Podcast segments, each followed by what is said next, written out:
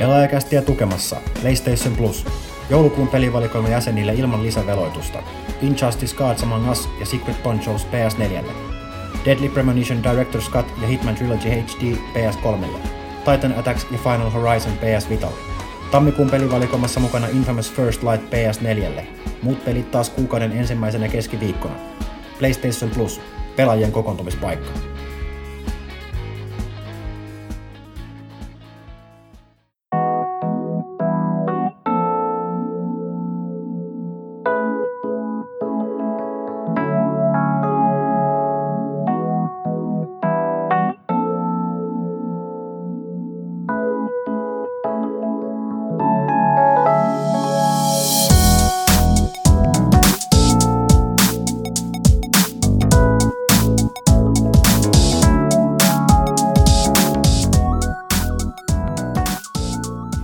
Pelaajakäs 141 on täällä tänään. Joo, vuoden viimeinen. Onneksi. ei, siis, no ei mitään, kyllä se joululoma on aina mukava, mukava asia. Mitä meillä oli 141 ensimmäisen mitä ne 140 ensimmäisen yhden pelaajan, pelaajan kannessa? Mario Kart 8. Eli Mario Kart otetaan 8. kiinni ennen kuin, ennen kuin loppuu koko homma taas kesken. Mut nyt Py- Pyykkönen heitti taas se läppä siitä, että se on aito klassikko. For the ages. Sekin on jo niin vanha juttu. Se on vanhempi juttu kuin nämä meidän kansi. Ymmärrän. Kyllä. se voi olla. Alright, eli kuten äänestä kuuluu, Huttunen jo paikalla, hänellä oli pieniä esteitä, mutta tota, Kaitila tosiaan kehissä, Pyykkönen kehissä, minä kehissä. Meillä on myös sitten täällä tuurailemassa ehkä vähän Huttusta ja vähän pitkään jolla puhuttu, että pitäisi ottaa kehiin animelehden päätönte Petteri Uusitalo. Heitä vaan kaikille. Täällä istuskelee toimistossa meidän seurassa ja on vähän ruvettu miettimään, että miksei se itse asiassa, miksi to, useammin, tai miksei olla otettu sua aikaisemmin mukaan tähän kehiin. Ja nyt katsotaan mitä Niin, kuitenkin, tulee. kuitenkin tykkäät videopeleistä, niin kaikki nuoret miehet ja, ja, ja kuitenkin meidän lukijoita kanssa kiinnostaa tuo Japani meining, missä sä oot äh, ekspertti ja näin, niin, niin tää on match made in heaven. Katsotaan mitä tulee. Alright, otetaan aluksi nämä ilmoitusluontoiset asiat pois alta. Eli uusin pelaajalehti on kaupoissa. Kannessa komelee Dragon Age Inquisition. Inquisition. Hanka, hankalia sanoja näille Kuka olisi suomalaisille. odottanut sitä kannasta? Kukapa olisi odottanut vähän erilainen kansikuva, hahmokollaasi ja niin poispäin. Iso arvostelupaketti, kaikki loppuvuoden isot pelit siellä. Mitä se oli? 30 jotakin, 65. Joo, se oli oikein mukavaa iskeä verkkoon ne kaikki samaan Miten se oli? aikaan. 33 vai? 33 tyyliin, joo. et, on, et, et, on sitä siinä.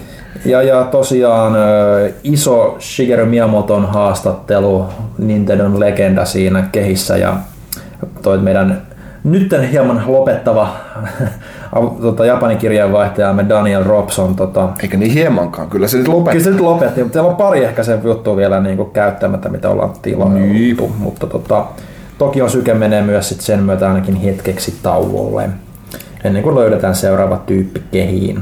Hyvissä ihmisissä on aina se huono puoli, että ne palkataan isompiin firmoihin töihin. Kyllä. Ei muakaan ole palkattu, niin ei tästä, mä en näe mitään korrelaatiota. Se, Petteri nimenomaan sanoikin, että hyvissä ihmisissä. Aa, joo. Me ollaan sit vaan täällä. Me ollaan vaan täällä, mekin täällä. No, tehdään parhaamme. Tehdään parhaamme. Ja tosiaan kaupoista löytyy ja käykää myös tuolla Pelahti.comissa, siellä on käynnissä kaksi erinomaista kilpailua. Niistä ensimmäinen on joulukuun kilpailu, jossa on palkintona Lara Croft and the Temple of Osiris-pelin ää, Gold Edition, eli tämmöinen fyysinen versio latauspelistä. Ja, ja sitten myös on vielä vähän lyhyen Pelahti.comin kilpailu käynnissä, missä on aiheena PlayStation, PlayStation 20-vuotinen taivaalla ja palkintona tämä harvinainen harmaa alkuperäisen pleikkarin värityksellä oleva PS4. Niitä ei ole hirveästi. Niitä ei ole hirveästi. Niitä on, puhutaanko me tästä nyt vai myöhemmin? Kyllä, se, kyllä siitä puhutaan. Puhutaan nyt sitten. Eli tosiaan 12 300 niitä on tehty.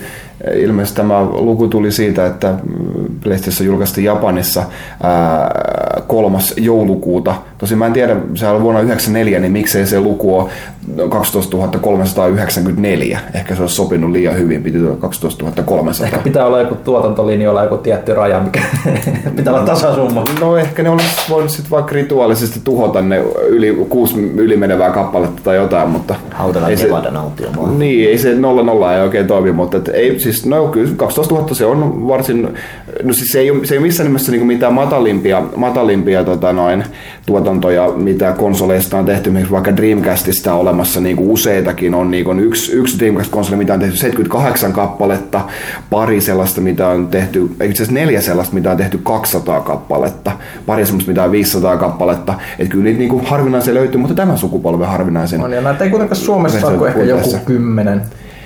Siis verkkokauppa.com äh, menee mainostuksen puolelle, mutta ei kai, ei kai siinä mitään, kun faktat pitää saada tiskiin. Verkkokauppa.com myy tai niin kuin, ää, tarjoaa mahdollisuuden osallistua kisaan, missä voi voittaa osto-oikeuden tähän, ja niitä osto-oikeuksia on 31 kappaletta.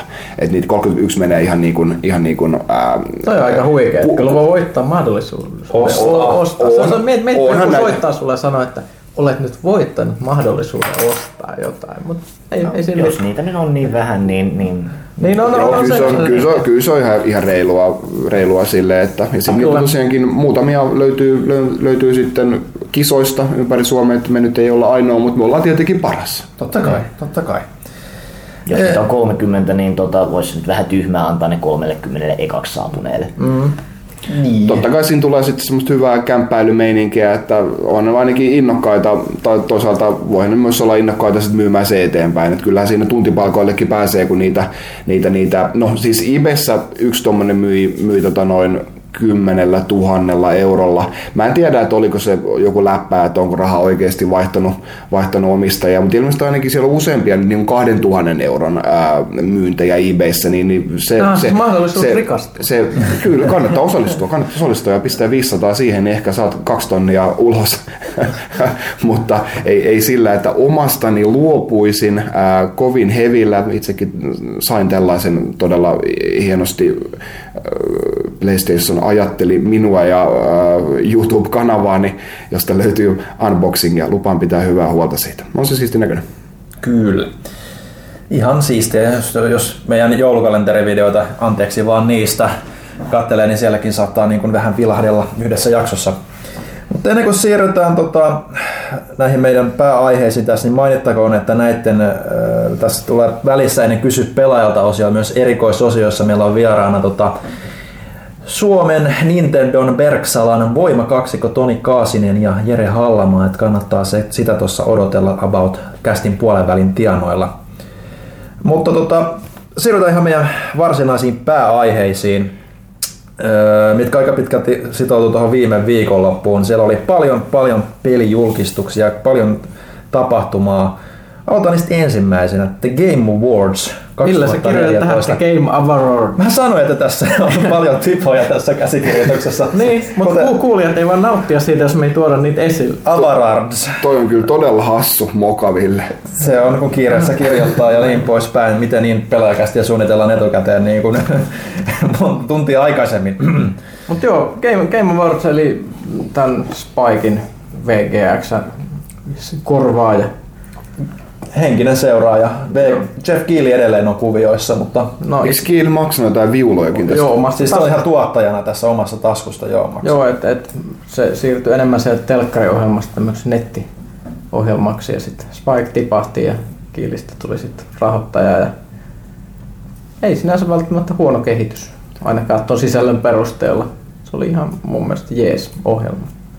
Joo, ja mun mielestä niin ne ehdokkaatkin oli jo niin kuin, ne oli ns niin oikeita pelejä, eikä pelkästään niin niitä yeah, suosituimmat räiskinnät ikinä meininkiä, mitä mun mielestä Spikeissa oli, niin kuin, että, että, varsinkin just jossain paras pelikategoriassa on aika, aika populistinen. Niin, mutta nyt, nyt oli niin kuin ihan, ihan mun mielestä hyvät, hyvät ehdokkaat ja hyvät tuotteet. Joo, siis jos ei tullut katsottua, se oli tämmöinen kolmetuntinen lähetys. Lähetys ja oli, oli, en minäkään sitä suorana katsonut, voin tunnustaa, koska se on paljon mukavampi katsoa sen jälkeenpäin, kun voi kelata ne tylsät kohdat pois. Mutta mut, mut, en, en, en, en, en, sillä, että sanoisin, että se olisi ollut tylsä, mutta mut, mut siis mielen, mielenkiintoinen sinänsä, että siis ne enemmän tuntui painottua nyt tätä ns. gamer-kulttuuria, että et oli tällaista gamer-hipsteribändiä ja mm, tosissaan Raadin nämä kategoriat ja valinnat oli enemmän ehkä semmoisia uskottavia Mm. valintoja, että siitä, siitä jäisi vähän semmoinen bro-meininki pois, tämä Mountain Dew ja Yeah, yeah, se, se, voi, se voi olla, se voi olla kyllä.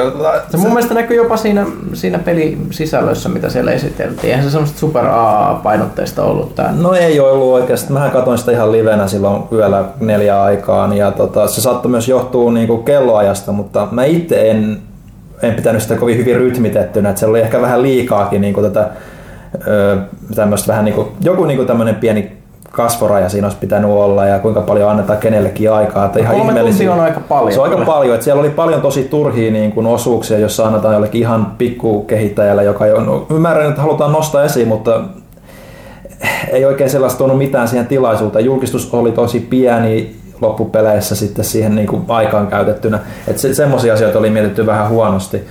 Et, et, et, tavallaan se, mitä mä että VGXstä ja VGAsta aikaisemmin saattoi olla mitä mieltä tahansa, mutta mun mielestä ne on aina ollut viihdyttävä show kaikesta huolimatta. Että siinä on ollut se rytmitys ihan hyvä. Mutta nyt tässä vähän niin kuin annettiin aikaa tosiaan näille pelialalle niin katuuskottaville tyypeille, jotka heitti sitten huomattavasti pidempi, pidempiä, tylsempiä läppiä kuin nämä niin kuin maksetut isot tähdet. Ei olla Oscar-musiikki soimaan, kun ihminen puhuu liikaa. Se on Joo, niin, siis, siis mä tykkäsin siitä loppupuolesta enemmän, kuin ehdottomasti ne rupesi antamaan enemmän pääpainotus niille palkinnoille ja ja, ja niin kuin niille puheille. Ja, et, et, et se alkuosio oli aika pitkälti sitä traileri announcement meininkiä, mitä niin kuin VGX ja VGAkin on ollut, mutta ne announcementit ei ole ollut kovin isoja sit loppupeleissä, että se tuntui jotenkin, se, se osuus raahaavan sitä, niin kuin, mutta se saattoi tosiaan johtua siitä, että kello oli neljä yöllä, halusi vaan tavallaan nukkumaan siinä jossain vaiheessa. Sitten oli se, että eikö tämä niinku oikeasti lopu. Et mä muistan, kun me katsottiin tota, Panun kanssa, meidän uutismiehen Panun kanssa sitä tuolla verkossa ja sitten kommentoitiin siinä sitten, että eikö tämä nyt ole vieläkään niin kuin edes puolessa välissä, kun tuli Broken Agein tämmöinen kohtaus, yeah we're halfway there, ja sitten sillä ei tämä vasta puolessa välissä. Joo, mutta mut siis, siis sisältö, se sisältö oli kyllä sanotaan, hyvä. Sanotaan, että se on ehkä vähän kasvuvaikeuksia, sillä on ensimmäinen show tällä uudella porukalla ja sinänsä, että siellä on varmaan ollut vähän eri porukka suunnittelemassa TV-ihmisiä varmaan enemmän ollut, ollut just, jolla on kokemusta Joo, ja nyt tuntuu olevan niin kuin kokonaan niin kuin isosti pelialan oma väki sen takana, että kuitenkin näkyy Mä en ole varma toimi näkyykö se Euroopassa niin kuin Xbox Livessä ja PSN, kyllä se varmaan näkyy niiden omien näiden Twitch näiden juttujen kautta, mutta niin kuin, kaikissa niin kuin isoissa palveluissa niin se pyöri ihan suorana ja oli niin kuin oikeasti tuomaristossa niin kuin pelialan isoja miehiä ja naisia. Kyllä hienosti elämäntyöpalkinto annettiin Sierran Kenny Roberta Williamsille joo, joo. pitkässä pätkässä, mikä oli just sitä sellaista. Että, just sitä, mistä et, mä tykkäsin, että se oli semmoinen symppis, niin kuin mitä mä olisin halunnut nähdä enemmänkin siellä ehdottomasti. Joo, viihdyttävää ja samalla sellaista aika uskottavaa settiä. Että kyllä siinä oli aika eri, eri sävy kuin viime vuosina. Joo, että pikkasen kun ehkä sitä tahtia siinä niin kuin saa tiivistettyä, niin, niin, niin se, se niin kuin voi oikeasti niin kuin jopa olla tosi viihdyttävää niin kuin mullekin, niin kuin jos, jos joutuu valvoa sinne neljään asti. Mutta niinku ehkä ne kaksi suurinta niinku uutta julkistusta siellä niinku oli niinku AAA-luokan peleistä, niin Metal Gear Online ja The Legend of Zelda Wii U näytettiin ensimmäistä kertaa pelikuvaa, varsinaista pelikuvaa. Mitäs mieltä, oletteko tehty katsomaan, mitäs mieltä nämä herätti teissä? Se ratsastettiin paljon hevosella. Mm. Open World on ihan mielenkiintoinen konsepti ylipäätään ja se sitten tietysti vaatii niin kuin kauhean paljon, paljon tota niin kuin erilaista, erilaista sitä rakennetta siihen. Et, et, Mm, tai siis, että sillä matkustamisella on lopultakin jonkunnäköinen merkitys siinä, koska niin kuin jos miettii jotain Twilight Princessia esimerkiksi, niin siellä, siellä tota, niityillähän ei ollut niin kuin yhtään mitään, mitä nyt vähän, vähän tulevaa jotain possuu niskaa välillä. Mm. Tässä sitten niin kuin konkreettisesti vaikuttaa enemmänkin siltä, että se koko avoin pelin maailma on semmoinen, missä tehdään asioita, eikä se ole vaan niin kuin semmoinen välijuttu, missä päästään paikasta A paikkaan B. Mm. No se on hyvin Nintendo-mainen juttu, että ne painotti sitä, että sinua ei tarvitse ohjata sitä hevosta ihan käsi, vaan se osaa väistää puuta. Niin, no, se on niin, pieni, pieni, pieni seikka, mutta se on aika, voi olla aika merkittävä se, on, se. on aika vammasta, aina, aika vammasta, että niin kun meet näin ja sitten hevonen törmää päin puuta ja sitten olet sellainen, eh, Niin, no sitähän se oli Ocarina of Timessakin, kun ne automatisoi hyppimisen kokonaan, niin kyllähän se oli vähän niin kuin, että no mitäs, mitäs hauskaa tässä pelissä sitten, jos sä itse saa hyppiäkään. Mutta niin kuin, mm ei, ei se nyt vaan ollut niin tärkeää, niin kuin, että se on vaan mukavaa, että se on niin kuin sujuvaa se ja voi niin kuin, mm. ja miten, miten usein niin kuin, sankari niin kuin oikeasti hyppäisi päädellä jonnekin, mm. jonnekin kuiluun. Niin. Ja mä muistan Ocarina of Timessa, että aina jos niin kuin yritit, yritit hevosella, niin kuin menit, menit liian lähelle jotain, jotain tota kuilun reunaa vaikka, niin se hevonen pomppasi pystyä ja, ja sitten se tyssä siihen, että eh, kääntäpäs kaksi senttiä vasemmalle. Kyllä. Vaikka niin kuin oikea hevonen osaisi niin kuin orgaanisesti väistellä siitä. Mutta siis Videopelihevoset on aika vaikeita tapauksia. Niin. No siis tietysti siinä on se, että kun nekin näytti siinä, että no niin, nyt kun tämä osaa itse niin kuin juosta tämä hevonen, niin sulla on itse tässä niin kuin aikaa tehdä muita asioita, niin kuin ammuskella jousella Jousella Bokoblineja ja kaikkea. Joo, ja siis niin tuossa Wind Wakerissa, Wii U'n Wind Wakerissa olikin, niin kuin, että huomasi, mm, niin kuin, että miten, miten niin kuin mukavaa se oli, tai niin kuin, että pistää vaan veneen menemään oikeaan suuntaan ja sitten sä voit katsoa sitä karttaa, tutkia sun inventaario, että okei, okay, mä menen tuonne saarelle, otetaanpa pommit valmiiksi, koska mä tarvitsen mm. niitä. Sä et mene tässä yhtä aikaa, ja tota noin, se, se, se toimi tosi, tosi hyvin siinä niin kuin se toinen, toinen ruutu, että se on tukee vaan sitä, ei, ei mitään sen Joo, mulla oli niin kuin just kanssa ensimmäisenä, kun mä näin sen, niin mulla tuli mieleen just Wind Waker, että nyt kun se tuli Wii Ulle uusinta versio, että onko se nyt tavallaan se laivalla niin kuin periaatteessa hakenut vähän sama idea siihen hevoseen. Että, mm. että, se toi, toi Overworldin hommeli on niin kuin vähän, vähän ollut vähän hakusessa muutaman, muutaman viime pelin ajan. Et niin kuin, niin kuin sanoin, Twilight Princessissä dunkut mun mielestä oli kauhean hyvin rakennettu, mutta Overworld oli sitten kauhean tylsä, vaikka se olikin kauhean iso, että nyt isoin, isoin selta koskaan. Mm. Mutta sitten Skyward Swordissa niin tota, dunkut oli ehkä vähän niinku semmoisia tylsempiä, mutta sitten ne Overworldit oli rakennettu niinku sellaiseksi dunkkumaisiksi, että niinku siellä oli koko ajan... Niinku, koko ajan piti, joo. Te, ei ollut läpijuoksumesta, vaan joka puolella oli tutkittava ja tapeltava ja sitten myöhemmin tultiin samoille alueille uudestaan tutkimaan, kun oli saatu jotain uusia esineitä ja aseita vähän niin kuin Metroid-tyyliin enemmänkin. Mm. Ja siinä oli myös se, että tuossa Skyward Swordissa se, että ne kierrätti ehkä vähän liian tiiviisti sitten niitä alueita. Mm, se, oli, se oli se mun niinku suurin ongelma, että, että, että tavallaan kun oli niinku tottunut siihen niinku, ilmiöön, että tehdään niinku laajempia maailmoja, niin kuin Twilight Princess, okei okay, se oli tyhjä, mutta sitten tuntui, että kun oli tämmöinen tiivis ja sitten mm, periaatteessa siellä oli ratkaisut tiettyihin niin kuin pulmiin koko ajan ja sitten toistettiin monta kertaa sen takia, kun niitä alueita kierrätettiin kolme kertaa, mm. vaikka sinne tuli esimerkiksi sinne metsään sitten, että siitä tuli jo, hei, nyt onkin tämä vesialue, upotetaan koko metsä veteen, niin siellä oli silti se sama rakenne tavallaan ja sun piti niin kuin toistaa niin kuin aina samat pulmat, että sä pääsit paikasta toiseen mikä kävi mua ainakin, ainakin ärsyttämään. Niin no kyllä se vesijuttu nyt oli aika, aika, no, se oli, aika, se oli, erilainen. Se oli mutta, aika erilainen. Mutta, mutta joo, oli, oli, oli, oli, siinä jo. Jännä kokeilu kuiten. Joo. Mutta mut, um, sillä tosiaan, tosiaan Wind Wakerissa mun mielestä oli vielä hyvä tasapaino siinä, niin kun, että siinä tuli sellainen ää, oikeasti laaja kartta, jos seilattiin edestakaisin ja tuli onnistunutta tutkimusmatkailun tuntua. Et siellä mennessä saattoi niin ohi mennä oikeasti törmätä johonkin kummituslaivaan tai salasemestaan tai johonkin, mitä noissa nois, tota, kahdessa viimeisimmässä ei kauheasti ole tullut. No ei, ja se tavallaan myös oli myös niinku ihan alkuperäisen niinku Nessin Zelda viehätys mun mielestä. Sä lähit vaan niinku, tai sulle ei sanottu mitään, sulle sanottiin, että tässä on miakka, ota. Mm. Ei, sä... ei, ei, sanottu edes sitä, sä voit lähteä poispäin, sä et edes mene sinne luolaan, no mistä ei, saa ei, sen miakan, sit sä oot kudessa. Sekin on totta, mutta mä luulen, että aika monet käveli sinne luolaan ensimmäisenä, koska se oli ensimmäinen juttu, Kyllä. mikä siinä näkyy.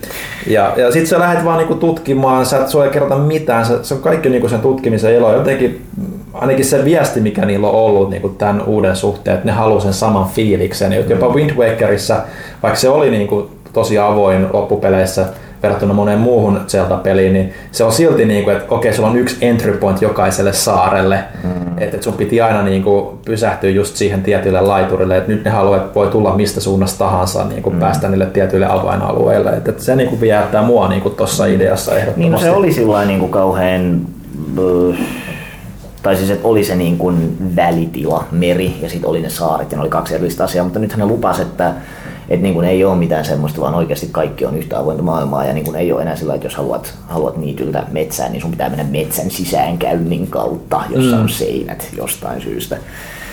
Et, et, ja tietysti tässähän niin kuin vissiin oltiin oikeasti niin kuin saarella sillä että kun ne zoomaili sitä karttaa vähän ulospäin, niin tota, siellä kartan reunoilla oli merta, vai näinkö mä nyt ihan väärin? Mä en kiinnittänyt siihen siis huomioon. Oli siinä jo isompi vesialue, mutta miten, miten se saareksi sen tekisi? En mä tiedä. Siis se on rannikko? No voihan se olla joo, mutta siis, siis yleensä kun nämä on semmoisia, että kun meet kartan reunalle, niin siellä on niin kuin ylöspäin nouseva seinä. Että here be dragons ja tästä on vuori, jonka toiselle päälle. Ja mun mielestä se on aina ollut vähän niin kuin semmoinen immersiota rikkova seikka. Että tässä nyt vaan on kartan reuna ja, ja se nyt on näin.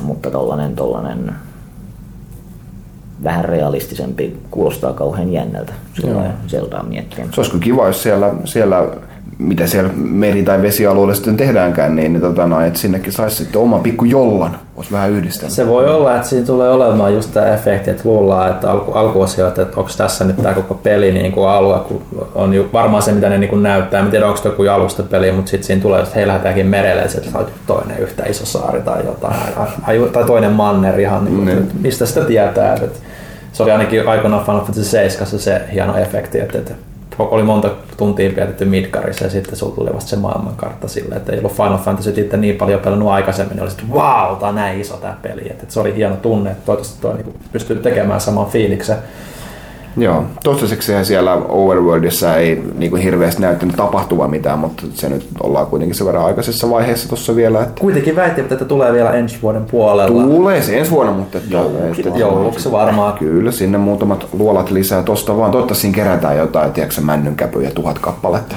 Ai niin kuin Dragon Age. I would collect them. Ytököitä. Ytököitä.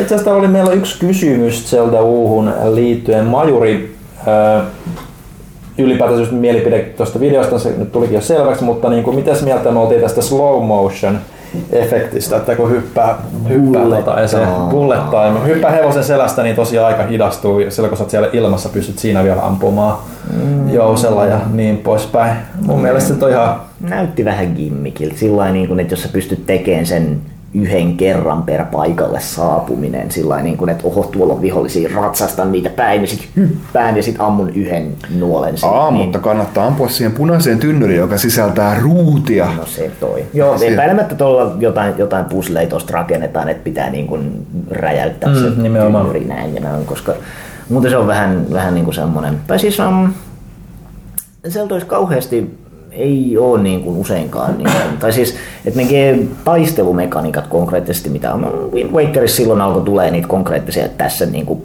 parry ja, ja kiepahus taakse ja, ja silpa se haarniska pois päältä ja kaikkea tämmöistä. Ja sitten sit, sit tietysti no okei, okay, Twilight Princessissa oli vähän ehkä köyhempää sillä saralla, mutta mut, mm, Skyward Swordissa sitten oli, oli tota, kaikkia eri miekkatekniikoita eri tilanteeseen, että mistä päin pitää lyödä ja, ja mistä päin pitää tökkiä ja näin. Mm. Et voihan se olla, että niin kun, tietystikin tuossa niin ehkä No jos sitä gamepadilla pelataan, niin tietenkään mitään tuollaista niin konkreettista kapulan heiluttelua siinä ei varmaankaan voi. Ehkä enemmänkin just sitä tähtäämistä sillä näytöllä niin kuin gyroskoopin avulla. Tähtäämistä niin, niin, niin kuin siinä Zelda minipelissä tuossa Nintendo Landissa. Joo, siis siinä oli, tuossa oli kaksi, kaksi tyyliä, millä ne ampui niitä, niitä nuolia Aanoma ja Miyamoto siinä vieressä katteli. Et toinen oli se, että oliko se silloin, kun se oli niinku paikallaan, niin sä pystyt nostamaan sen niinku ihan, ihan niinku ylös tuohon ja sä niinku kattelit siitä niinku ikkunasta. Jostain mm. syystä se vähän tökki siinä videossa, että, että, että oliko, olisikohan ollut taas liika radioaaltoja siellä ilmassa.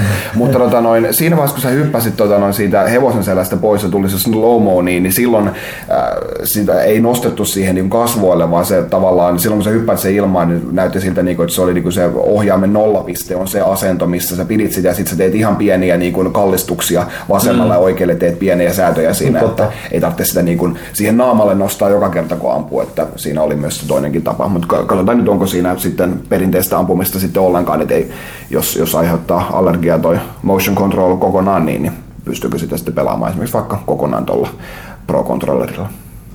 Kyllä Tästä tuli mieleen jotain, mikä ei liity mitenkään peleihin eikä Zeldaan, mutta mun pakko jakaa se, koska se on niin hieno tarina. No niin. Koska puhuit niitä radioaalloista, mm-hmm.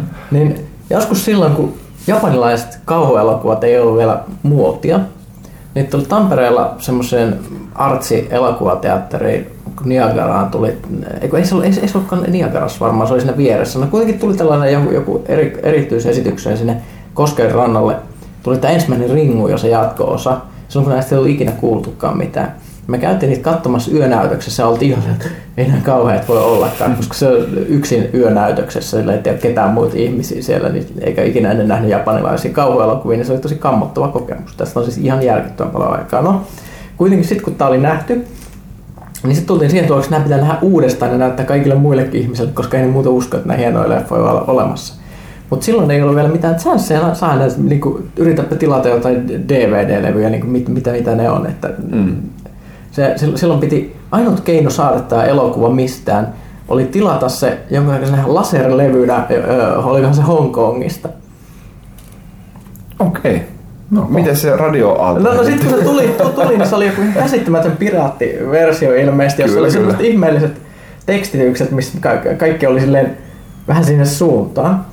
Sitten ne kuitenkin siinä yhdessä vaiheessa elokuva ihmettelee, että mikä tämä on tämä tappava videonauha, tai mi- mistä tämä kuva on tullut, tai, tai, kuka tää, mistä tämä on nauhoitettu tämä videolähetys, josta tämä tappava kuva tulee. Ja sitten joku sanoi, että ehkä se on niinku tämmöinen piraattiradioasema.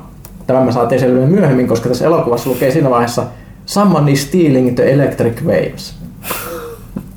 Okei. Eli se on siis piraattiradioasema. Niin, no siis toi, toi varmaan viittaa sanan denpa, joka tota, Japanissa niin kun, en mä muista mistä. Tämän takia sä oot just täällä. Niin, no joskus, joskus oli niin kuin joku, joku, olikohan se nyt rikollinen tai sarjamurha tai joku muu skitse, ja sitten se niin kuin, jossain oikeudessa sanoi, että niin kuin sähkömagneettiset aallot saivat minut tekemään näin. Ja sitten siitä tuli semmoinen mediajuttu, että niin kuin aina kun oli joku pipipää jossain, niin sanottiin, että tämä on nyt sellainen sähkömagneettinen aaltotyyppi, joka, joka tota, niin kuin äänet, äänet radioaalloissa niin kuin menee sen hampaan, hampaan paikkoihin ja niin kuin käskee sitä tekemään asioita ja jotain. Ja siitä nyt sit tuli semmoinen niin kuin kulttuurinen käsite, joka niin kuin vähän tarkoittaa ehkä samaa kuin foliohattu niin kuin päinen tyyppi täältä lännessä, paitsi että just päinvastoin, että niin kun, niin kun se on just sellainen tyyppi, jota niin kun magneettiaallot mystiset kontrolloi. Se on sellainen, sellainen tota ilmaus, johon törmää aina välillä. Tässä oli se, mitä mä halusin kertoa. Ok. Ei, ei siinä mitään, mutta Oliko se Zeldasta sit siinä? Zeldasta sitten siinä. Mites, mites vielä sä dikkas Metal Gear Onlineista? Öö, mä itse asiassa tykkäsin tosi paljon. Öö, sehän on kolmas periaatteessa kerta, kun Metal Gear Online on nyt tulossa, eli tää on kolmas versio. Ja täytyy myöntää, että mä en ole pelannut niitä aikaisempia niin paljon kuin mä olisin toivonut pelaaja, että ei ole löytynyt aikaa. Ja aika pitkälti myös sen takia, että kun ne on kuitenkin tuommoista taktisempaa stealth-pelaamista, niin, kuin niin läns, länsimaiset pelaajat on varsinkin, niin ei ole kovin hyviä sellaisessa. Että, että mitä huomasin- dissaat se länsimaisia ihmisiä? kyllä mä dissaan, kyllä mä dissaan. Öö, siis siinä mielessä, että aika niinku run and gun meininki siellä niinku ainakin Jenkki- ja Euroservereillä pelatessa oli, mutta sitten kun meni vähänkin enemmän sinne japanilaisille sitten, tai oli japanilaisia pelaajia joukossa, niin huomasi, että siellä oli se oikeasti se taktisempi meininki päällä, että ne pelaa sitä niin kuin sitä pitäisi, he, hipsuilla pitäisi. Niin tota, se oli aina mun mielestä hauskaa. Ja täytyy nyt katsoa, että miten niin kuin tässä, tässä osassa tulee niin kuin se tasapaino löytymään, että pystyykö sitä pelityyliä niin kuin jotenkin rajamaan fiksummin, mutta ihan hyvältä siinä mielessä näytti, että tuossa niin ne painotettiin sitä taktisuutta huomattavasti enemmän kuin ö, aikaisempien Metal Gear Onlinein trailereissa, että niissä yleensä on ollut aina niin just se niin selkeästi räiskintämeininki. Kyllähän tässäkin nyt kun tuli toi semmoinen mekha-robotti, jolla sä niin menet siellä, tai harniska, jolla sä snakeina painelet ympäriinsä, niin kyllä se nyt aika toimintavaihe siinäkin tuli päälle, mutta, mutta toivon mukaan sen ympärillä saadaan tehtyä kaikkea muuta kivaa pelimuotoa sitten sen räiski, räiskintäpuolellekin, että et se on tavallaan myös ollut Metal Gear Onlinein vahvuus, että se niinku pystyy kategorisoimaan itsensä useammalle eri niinku maulle, mutta mut, ehkä mun kiinnostavampi vielä juttu tuossa koko julkistuksessa oli se, että kun Kiefer Sutherland tuli sinne lavalle ja esitteli sitten sen jälkeen Hideo Koiman hänen Big Bonsinsa lavalle, niin ei, ei, ei julkistettu Metal Gear 5 julkaisupäivää, mutta Koimalla oli kyllä teepaita, jossa luki ruotsiksi, että 22. kesäkuuta. Ah, Joakim, you've been a bad boy. Joo. Mutta, ei on siinä lukenut poika. 22. kesäkuuta. Siinä, siinä vaan luki, että ö, siinä oli niinku numeroilla tämä sanottu, ei siinä sanottu kuukaudesta mitään. Mä oon kuullut tästä toisenkin teorian. No, Että se viittaa johonkin Moby Dickin lukuun, joka viittaa jotenkin joulukuun. mm. Ja se plus kolme on yhtä kuin 666, niin. Half-Life 3 confirmed. Joo. Tarkoittaa kolme ja kuten kaikki tietää, No siis se- niin pyramidissa, jossa on kaikki näkevä silmä, on kolme sivua. Niin. Kyllä. Mä en siis tarkalleen muista, mitä se tarkalleen se sana, siinä, se oli tosiaan kirjoitettu auki ja sillä oli osittain takki päällä siinä, mutta, mutta mä jotenkin olin kyllä katsovin, että siinä luki ke- kesäkuuta. Juguandon jotain, jotain. tai jotain, mitä siinä sitten oli. Että, että, no joo, voisi olla, että toi Moby Dick pitää paikkansa, mutta ihan, ihan kiinnostava juttu sekin. Ö, Kyllä mä niin kuin Metal Gear Online mä oon nyt päättänyt sen, että mä tuun pelaa sitä enemmän kuin että mä haastan teidät pelaamaan mun kanssa sitten sitä. Silloin kun mainitaan Metal Gear Online, niin mulla tulee vaan se mielikuva siitä, oliko se nyt, oliko se nyt en mä muista millä koneella sitä edes pelattiin, mutta tota noin, siitä yli tehokkaasta haulikosta, kun sä ammuit jotain tyyppiä, niin mm. niin kaikki sen takana olevat kaatuu kuin keila, keilat siellä, niin se oli, se oli koomista.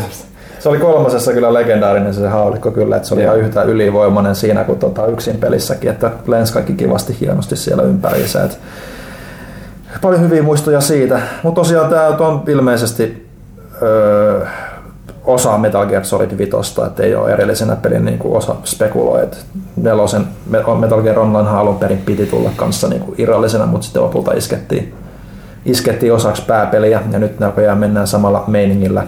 Et ilmeisesti myös ottaa aika vahvasti taas lukia ja niin kuin fanipalautetta siitä, että mitä siinä pitäisi olla, että, että se on aina positiivinen juttu. Alright, olisiko siinä ollut niin Game Awards, siirrytäänkö PlayStation Experienceen?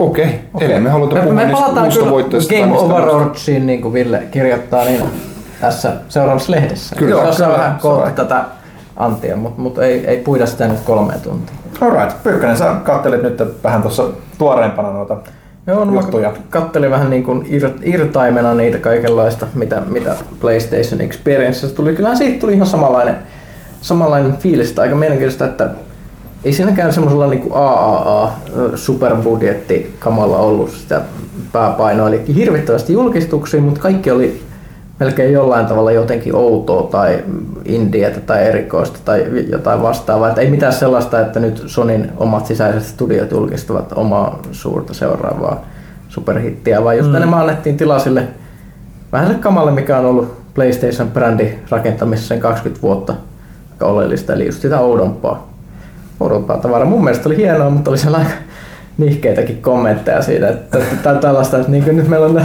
PlayStation 4 kaikki tehot ja täällä vaan jotain pikseleitä pyörii. Minä näen ne pikselit, ne on niin isoja. Hälyttävää. No niin, et, et, et, et, et on, tämä on loukkaus. Se oli mun mielestä hienoa, että tämmöisiä pelejä tehdään, niin se on loukkaus.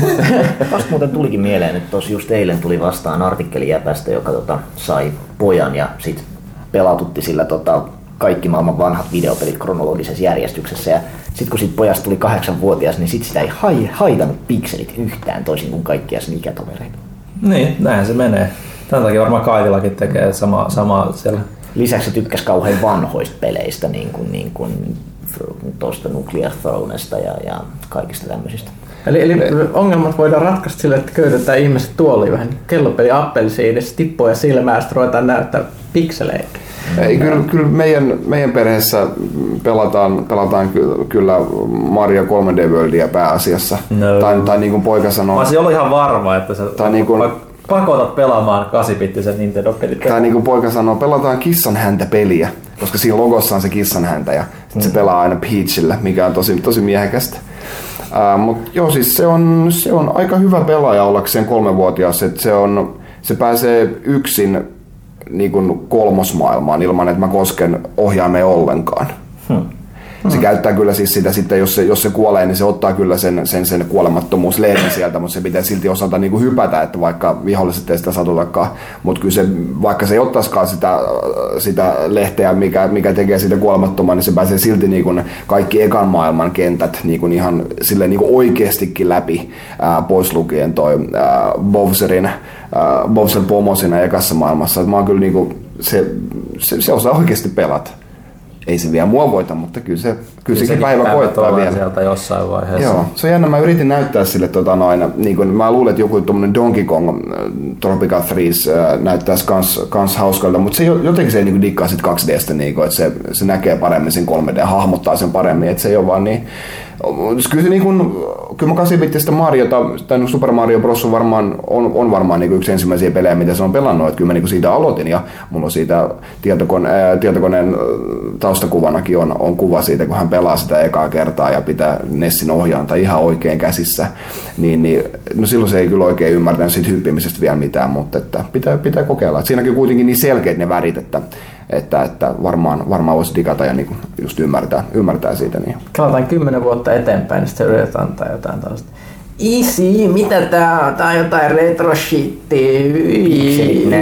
Pikselit. Kaivoin tämän artikkelin tässä just, että tää, tää Poitsu, Poitsu tota täytti kahdeksan vuotta ja pääsi Spelunkin sillä vaikeimmalla tasolla tavalla läpi ja tota Nuclear Thronein ja kaikkea tämmöistä. Kun se on nelivuotiaalla nelivuotiaalla, että ku- kuusivuotiaana tota, sai kaikki 120 tähteä Mario 64 ja tota, mm.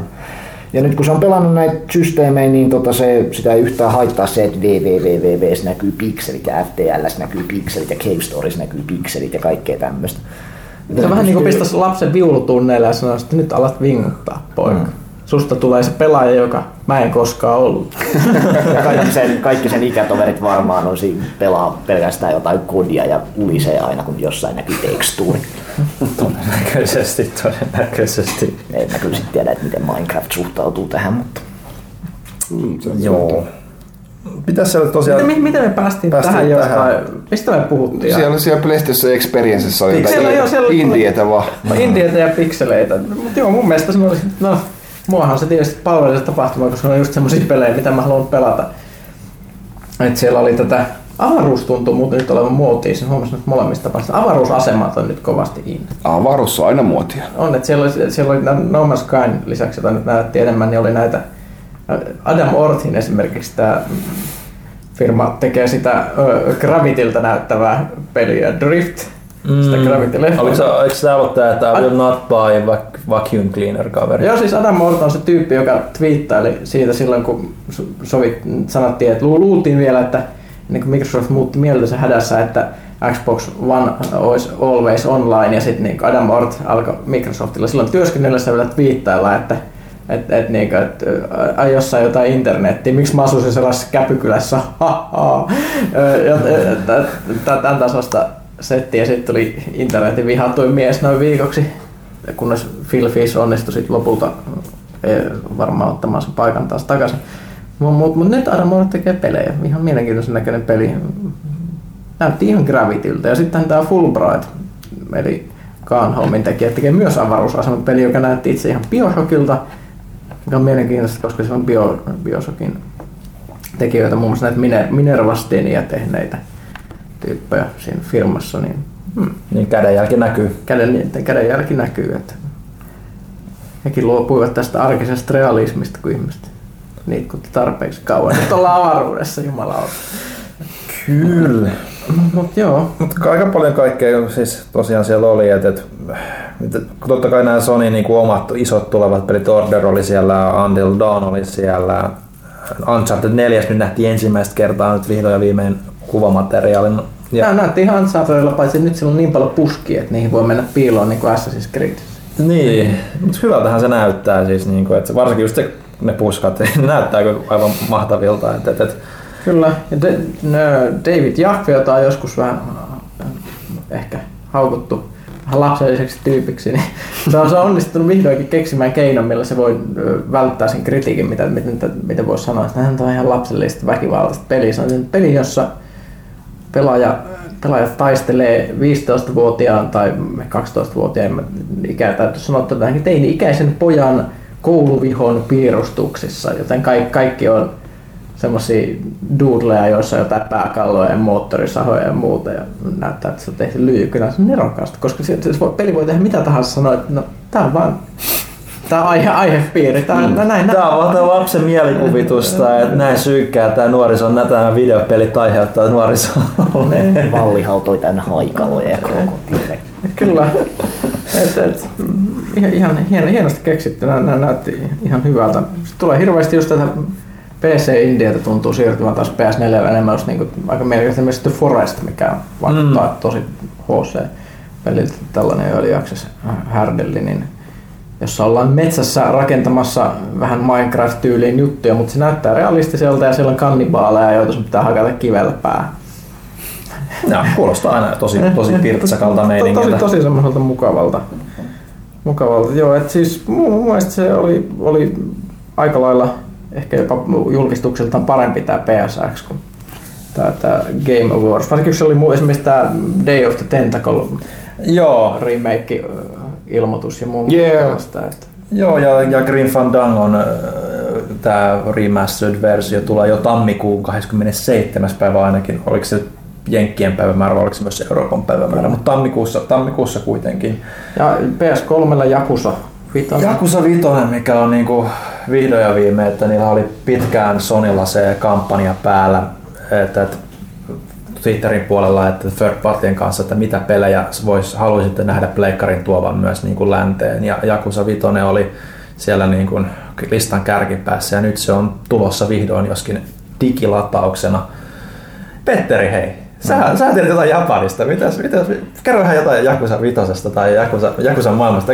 Minkälainen suhde sulla on tähän sarjaan? Mä olen koko elämäni ajan ollut traagisen pleikkarin rajoittunut, mutta tota, mutta tota, tämä pelisarja toki on ollut yksi, yksi niitä, jotka on, on tota, niin kun saaneet katumaan sitä, että elää pelkästään Nintendo-landiassa, koska onhan se nyt älyttömän siistiä tuollainen vähän retrotyylinen.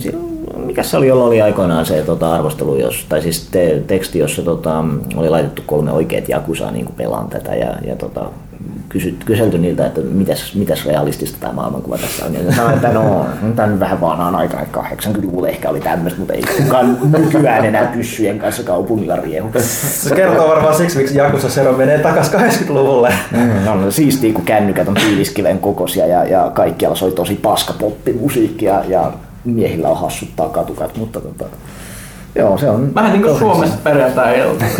niin. Joo, siistiä. Tai siis se, se maailma siinä justiinsa, tota, itsekin on, on siellä tota Kabuki Joss, tai no Kamura Joss, niin kuin tässä se kutsutaan, niin tota siellä käyn, ja siellä on värivalot ja, ja tota, bile, bilettävät ihmiset ja tota, niin kuin epämääräiset, epämääräiset tyypit, jotka hilluu siellä syrjäkujilla ja mm ei se nyt tietenkään ehkä niin kuin ihan semmoista ole, koska tämä nyt kuitenkin on alamaailmaan sijoittuva peli, niin tota, eihän niitä nyt kauheasti siellä oikeasti kaduilla pyöri ja semmoista, mutta tota... Mikä tämä juttu on, että tässä pelissä on niinku neljä jotain jakusatyyppiä pelattavana hahmoja ja sitten pikkutyttö? Joo, siis siinä on tämä päähahmo Kazuma Kirja, joka on niinku ollut jokaisesta pelissä niinku se päähahmo tosiaan. Ja ja Haruka, joka on sitten sen Otto-tytär ollut niin kuin ensimmäisestä no, pelistä tämä, tämä, tämä, tämä orpokotihommeli tässä? Joo, kyllä. No, näin mä kuulin. Ja, ja nyt, nyt, se on kasvanut sen verran isoksi, että se haluaa idoliksi ja sä pelaat mm, sitä sen, se haluaa, sä pelaat sen idoliuran uran, tota, no, Eli siis tää on joku idol-simulaattori sitten siinä välillä? Välillä.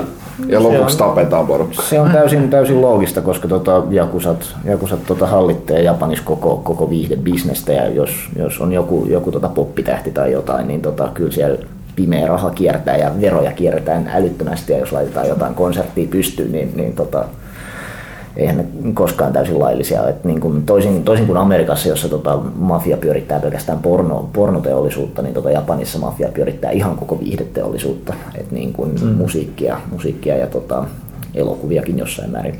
Ja sitten tietysti tota, tonttikauppaa, että niin kuin jos joku, joku vanha papparainen ei niin kuin halua myydä jotain tonttiaan uuden, uuden tota, niin kuin, niin kuin moottoritien alta, niin tota, sitten siellä kaupungin valtuustossa mietitään, että miten me saataisiin tämä vanha papparainen myymään tämä tonttinsa tästä, jossa se on niin kuin iso, iso isänsä tota, tupakkakauppaa pyörittää. niin tota, sit joku sanoo, että mä, mä tunnen yhden tyypin, joka tuntee yhden tyypin, joka, jolla on tämmöinen firma.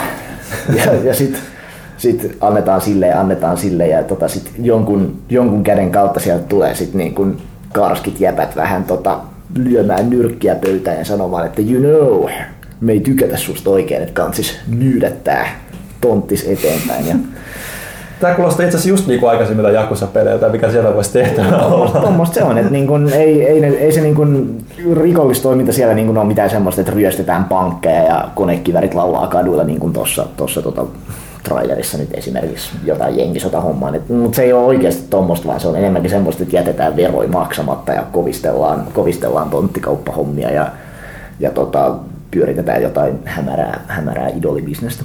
Joo.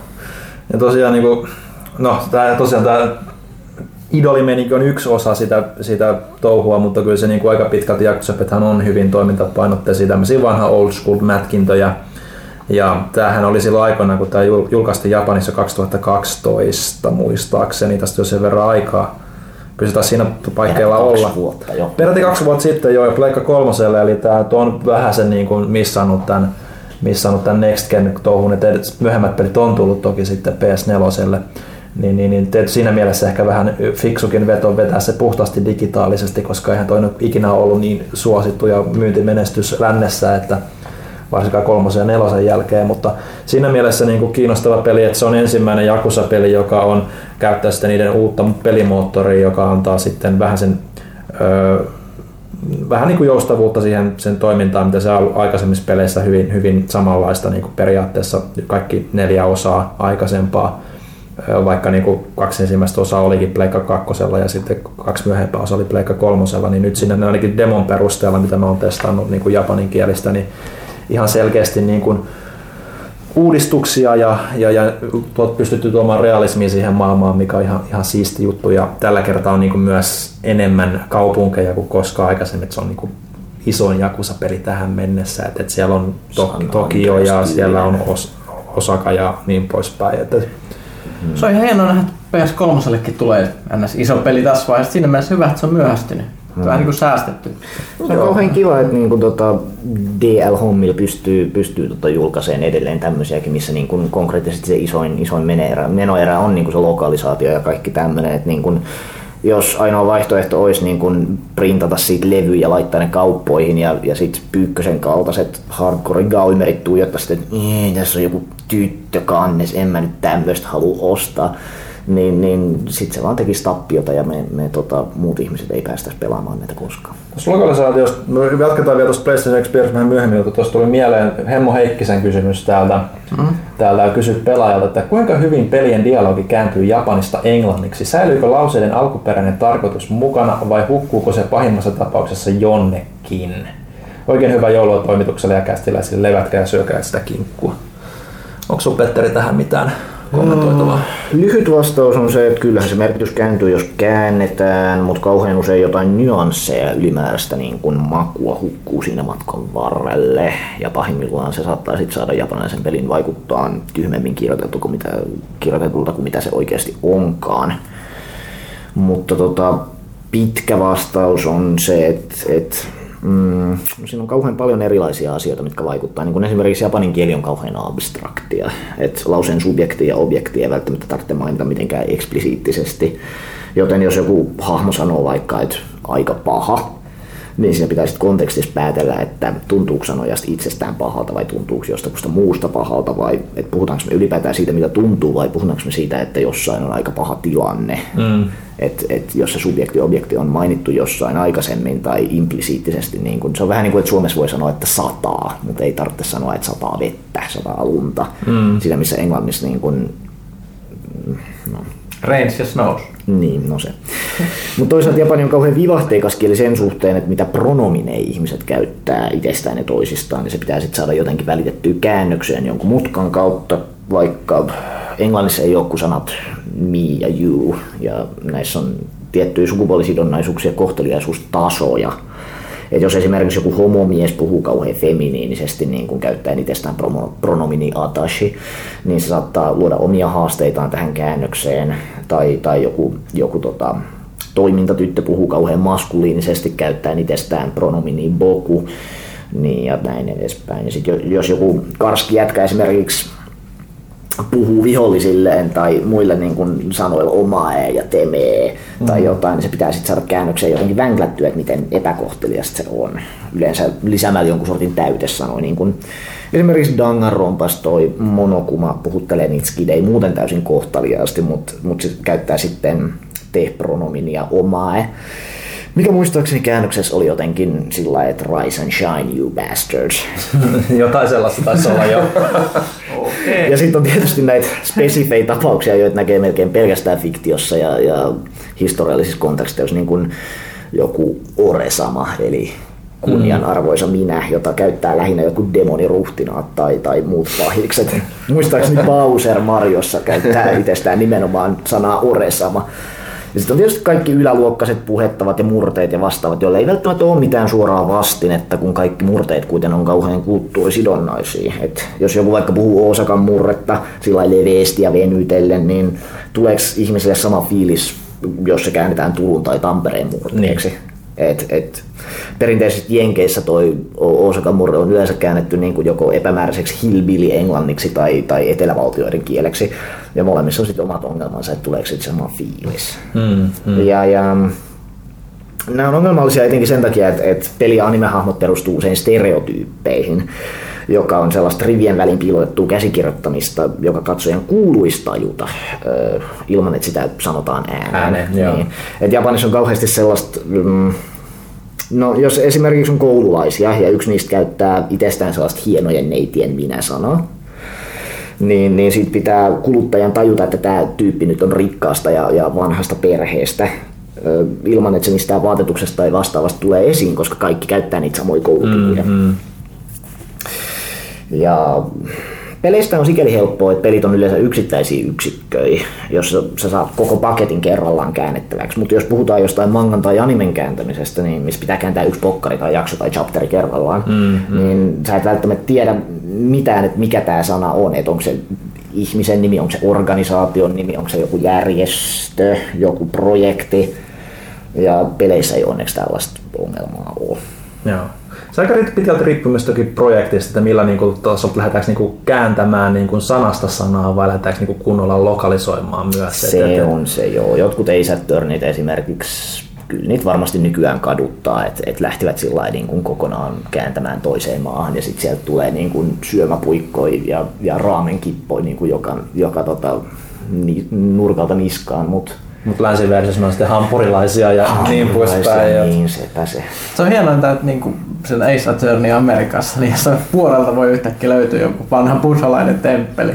Tämä on kaksi tämmöistä vanhaa japanilais-siirtokuntaa kylää, jotka niinku kamppailee toisensa kanssa painiotteluissa. Että mm. että tämä on niinku hyvin, hyvin tärkeä näille kahdelle kylälle, jotka on niinku just vaan täällä, täällä Amerikassa. Niinku, että, joo. Mä oon monesti sanonut, että se silloin ekassa pelissä vielä niin kuin tuntui epäilemättä järkevältä, että niin kuin ei, ei kukaan nyt halua, halua niin kuin pelata mitään peliä, joka sijoittuu johonkin ihan vieraaseen maahan. Mm. Ja, ja sen takia... ja tota, no okei, okay, siinä oli, oli tota, ehkä niin kuin isoin, isoin kulttuurisidonnainen juttu, mikä siinä oli, on se, että tota tärkeänä, tärkeänä tota, henkimediat ja... Äm, niin no se, mutta mut, mut siis se, että siinä on esimerkiksi maanjäristys niin kuin tärkeä plot pointti. Ja niin no okei, okay, Yhdysvaltain länsirannikolla nyt on maanjäristyksiä ja näin, mutta sitten myöhemmin kun sieltä alkaa tulee kaikkea semmoista, että niin kuin puzzlessa tai siis keisissä on tärkeää se, että niin kuin auto on väärältä puolen ajettava ja sitten Japanissa se on ollut amerikkalainen auto ja sitten Amerikassa se pitääkin olla tietysti brittiauto, koska niin kuin siinä on tärkeää se, että, että kummin päin se törmäsi, törmäsi kaiteeseen ja kumpi, kumpi tota näistä kaksosista sitten pääsi sieltä niin kuin pois ja kaikkea tämmöistä. kaikki tuommoiset asiat kertautuu. Ja niin kuin sanoin, niin se epäilemättä tuntuu, tuntuu tuota ekan pelin kohdalla niin kuin vielä järkevältä, mutta epäilemättä niitä tässä vaiheessa kaduttaa se. No ihan varmasti. Varsinkin nyt kun tulee se The Great Ace Attorney, joka sijoittuu sitten, no suurimmaksi osaksi ilmeisesti Lontooseen, mutta on kuitenkin niin kuin Meiji-kauden Japanista, niin kuin, että on selkeästi niin kuin Japanista se... Toisaalta kyllä se voi oikoa varmaan sillä että no, hänen esi-isänsä oli... esi-isä tuli, joo, joo Japanista. Kun nyt kuitenkin ollaan 1800-luvulla, niin ei sen tarvitse niin kuin sitoutua mitenkään just siihen samaan. Joo. Ja sitten lokalis- Ace muutenkin on se, että lokalisaatiohan kuitenkin aika pitkälti sitä, että sieltä pitää myös niinku kaikki vitsit ja tällaiset, mitkä niinku mm, vaan, vaan, vaan toimisi Japanissa, niin ne on täytynyt keksiä mm, joku mm, täysin niinku... länsimaalainen vitsi, joka tavallaan niinku saa sen sama, tavoittaa sen sama hengen, mutta sit se ei voi kuitenkaan olla sama, koska ei se, ei se vitsi käänny vaan mitenkään länsimaalaisille. Ja niin kuin samalla tavalla kuin moni niinku, esimerkiksi joku fingerboard ei siitä voi mm. ikinä niinku kääntää millekään muulle Se kielelle. on kauhean, kauhean hyvä käännös sillä niin kuin, että se on vähän niin kuin jotain Harry Potterin kääntäisi, että niillä nimissä on sanaleikki ja, ja sitten on Blue Corpin Red, White ja, ja kaikki tämmöiset. Että kyllä siitä usein tulee, tai siis vitsit pitää korvata toisilla usein, mutta niin kuin loppujen lopuksi se on ihan, ihan toimiva käännös se vaan, että se niin kuin koittelee, koittelee pelaajan uskottavuutta joissain. Hmm. Yksi asia, mikä mulle tuli tuosta vielä kääntämisestä on se, että tota, kieltä käytetään usein eri tavalla. Et esimerkiksi japanin kielessä ei ole olemassa lihavoinnin ja kursiivin käsitettä samalla lailla, joten ne käyttää samaa efektiä varten peleissä usein värejä, niin kuin tietää, että niin kuin joku tärkeä sana voi olla eri värillä mm. jossain näin. Mutta perinteisesti, perinteisesti käytetään lainausmerkkejä korostukseen. Ja sitten kun kääntäjä ei välttämättä taju tätä, että lainausmerkkejä käytetään eri tavalla, niin sitten sit tulee semmoinen kauhean hassu, kun joka toinen sana on air quotesella, että The Federal Bureau has developed new armored suit and now I hero reports for the Air Fortress. Kuulostaa aika sarkastiselta. Vähän joo. Että niin kun, tuollaisia pieniä kulttuurieroja, mitä, mitä pitää tajuta siinä ihan, että miten, miten kieltä käytetään. Joo, ja aika monesti myös niin kuin, tästä tuli mieleen myös, että kun Metal Gear on myös japanilainen pelisarja, mä oon aika paljon sitä seurannut sitä niiden sitä äänityöskentelykäännöstouhua, niin mm. siellähän on aika pitkälti myös, että fanit nimenomaan haluaisivat, että se olisi mahdollisimman kirjallinen tai niin kuin, tismalleen niin kuin sanasta sanaa, mutta jos sä käännät sen tismalleen sanasta sanaa, se ei kuulosta luonnolliselta ja se on aika monen niin kuin animen ilmeisesti ongelma. Ainakin tämä englanninkielinen ääni, ääniohjaaja Chris Zimmerman sanoi, että kun hän kuuntelee niin kuin animeja, se on niin kuin, niin kuin literal translation, kirjallinen, kirjaimellinen käännös, niin se ei kuulosta vaan luonnolliselta englannilta, hänestä ainakaan. Mm, no siis ja heidän lähestymistapansa on se, että he yrittää niin kuin miettiä sen lähestymistavan, että, että okei, miten säilytään se sama henki, mutta niin kuin mahdollisimman niin kuin, luonnollisesti englanniksi sanottuna. Mm. Että näissä on niinku just, että mikä on se lähestymistapa siihen käännökseen. No, siis siinä on literaali lähestymistapa ja liberaali lähestymistapa ja totuus on aina siellä kahden ääripään välissä. Et niin kuin usein jos jostain fanikäännöksistä puhutaan esimerkiksi, niin ne saattaa olla ihmisiä, jotka ei äidinkielenään puhu englantia, jotka tekee näitä ja sitten mm. niille niin kuin on kauhean vaikea jotain, jotain idiomeita tai kielikuvia tai jotain semmoista niin kuin lähtee vänksläämään ammattimaiseen tyyliin ja sitten sen takia usein tuntuu siltä, että niin mennään vaan sit, missä aidaan matalia, otetaan literaalikäännös. Näillä on ihan termit käännösteoriassa, kotouttava ja vieraannuttava käännös. No, niin, Joskus sanoa, vieraannuttava on se, millä halutaan, jos jostain tekstistä voidaan tehdä semmoinen niin sanotusti just, ei, ei, ei suora käännös, mutta semmoinen, mikä muistuttaa mahdollisimman paljon sitä alkuperäistä, niin se mm. voidaan tehdä ihan niin kuin efektin vuoksi myös mm. joskus. No näissä on esimerkiksi se, että kieliä käytetään eri tavalla, että amerikkalaiset esimerkiksi kiroilee kauhean paljon enemmän. Mm. Ja japanilaiset, jap, japanilaiset ei kiroile niinkään paljon, vaan, vaan tota, niin kun se epäkohteliaisuus tulee ilmi muilla tavoin. Tähän on se perinteinen, perinteinen juttu. Mutta sitten siinä on lähinnä se, että minkälaiseen sä oot tottunut. Ja niissä on erilaisia koulukuntia koulukuntiin, että esimerkiksi miten, miten kohteliaisuuspäätteet, pitäisikö ne säilyttää vai, vai, vai pitäisikö ne niin kuin auki kirjoittaa jotenkin sinne dialogiin niin, että niiden merkitys tulisi lukijalle selväksi. Jossain pelissä sä et voi käyttää mitään translation noteja, että sama on, on kohteliaisuuspääte, joka tarkoittaa sinua yläpuolella olevaa ihmistä. Niin. oh, mutta nämä on semmoisia juttuja kanssa, mitä ihan akateemisesti yliopistotasolla tutkitaan ja on erilaisia koulukuntia, joilla on erilaisia mielipiteitä tästä, mutta yllättäen ne fanikäännösten tekijät ei välttämättä ole tutustunut näihin teorioihin, että ne vaan tekee sitten ihan mm. randomilla se, että on se hinta.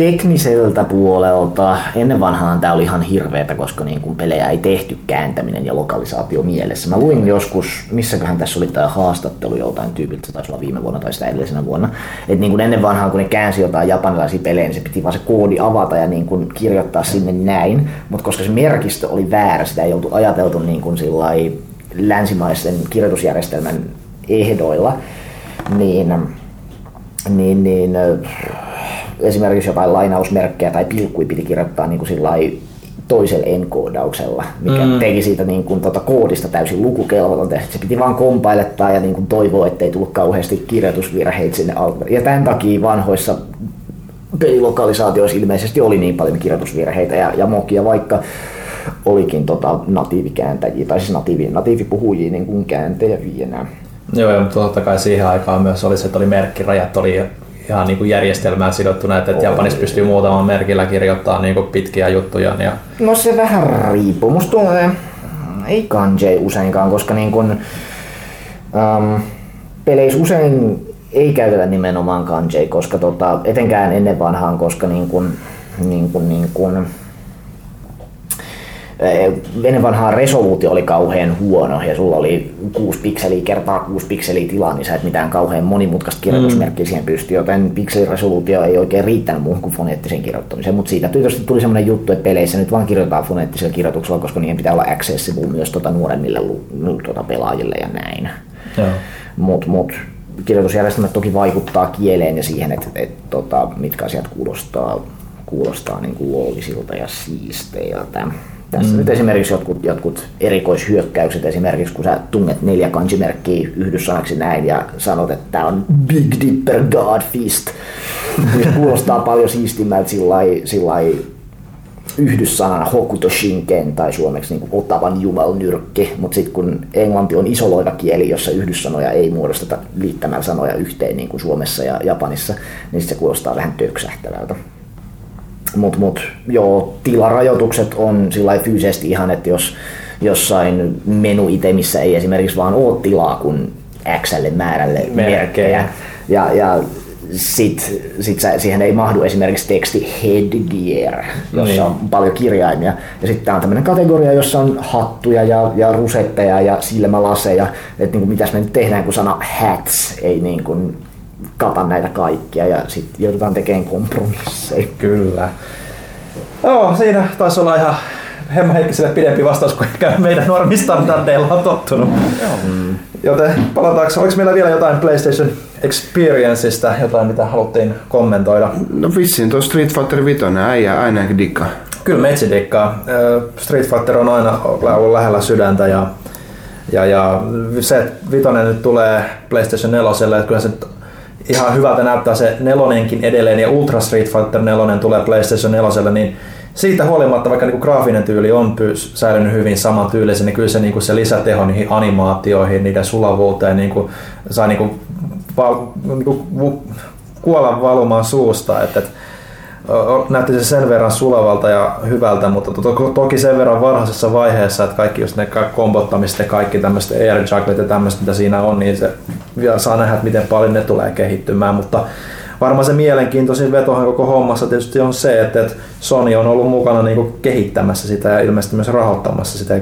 Tulee konsoleilla eksklusiivisesti PlayStation 4, mikä on nykypäivänä tietysti aika, aika harvinaista toki niin kuin third party peleille, mutta toki nyt viime, tässä viimeksi nähtiin Tomb Raiderin osalta, että siellä on Microsoftilla vähän samankaltainen kuvio nyt, ja just sanottiinkin, että Rise of Tomb Raider on Microsoftin julkaisema Square Enixin sijaan, että, että olisiko tämä niinku vastaveto sitten niinku Sonin puolelta sille Microsoftin jutulle vai, vai miten, miten minkälaisia ajatuksia teissä herättää tämä, että isot niinku, tunnetut franchiseit ostetaan eksklusiteetti tietylle konsolille. Onko se hyvä asia vai ei? Se on hyvä asia, jos sulla on se kone huono asia musta tapauksessa, mutta mulle tuli siitä mainoksesta vaan mieleen, että samalla ammattitaidolla tehdään myös juhlamokka.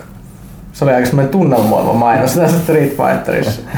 no siinä oli jo kyllä 20-vuotista, 25-vuotista taivalta silläkin niin kuin kuitenkin tuossa takana, niin ihan, ihan, ihan mielenkiintoista.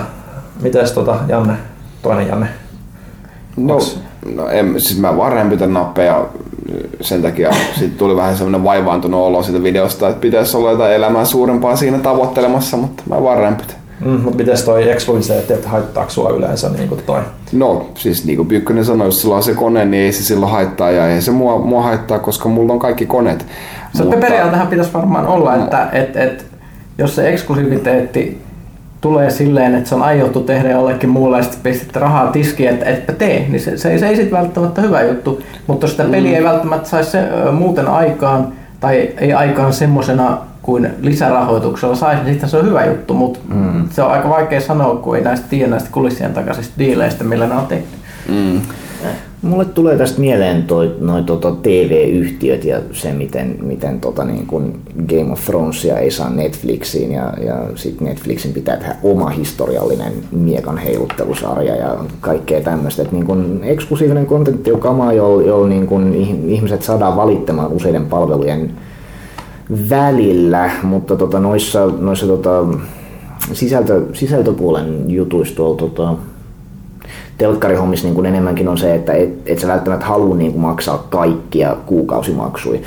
Siinä missä konsolien, konsolien ostaminen, että niin kuin joku, joku yksittäinen tai siis, että onko se konsoli, konsoli kuitenkaan se yksittäinen niin kuin isoin menoerä siinä sun peli, peliharrastuksessa? Tietysti se on, ja, ja jotkut vaan on sillä niin kuin, että mä nyt, mä nyt on niin kuin tämän, tämän firman, firman tota asiakas, enkä halua olla noiden muiden firmojen asiakas ja näin.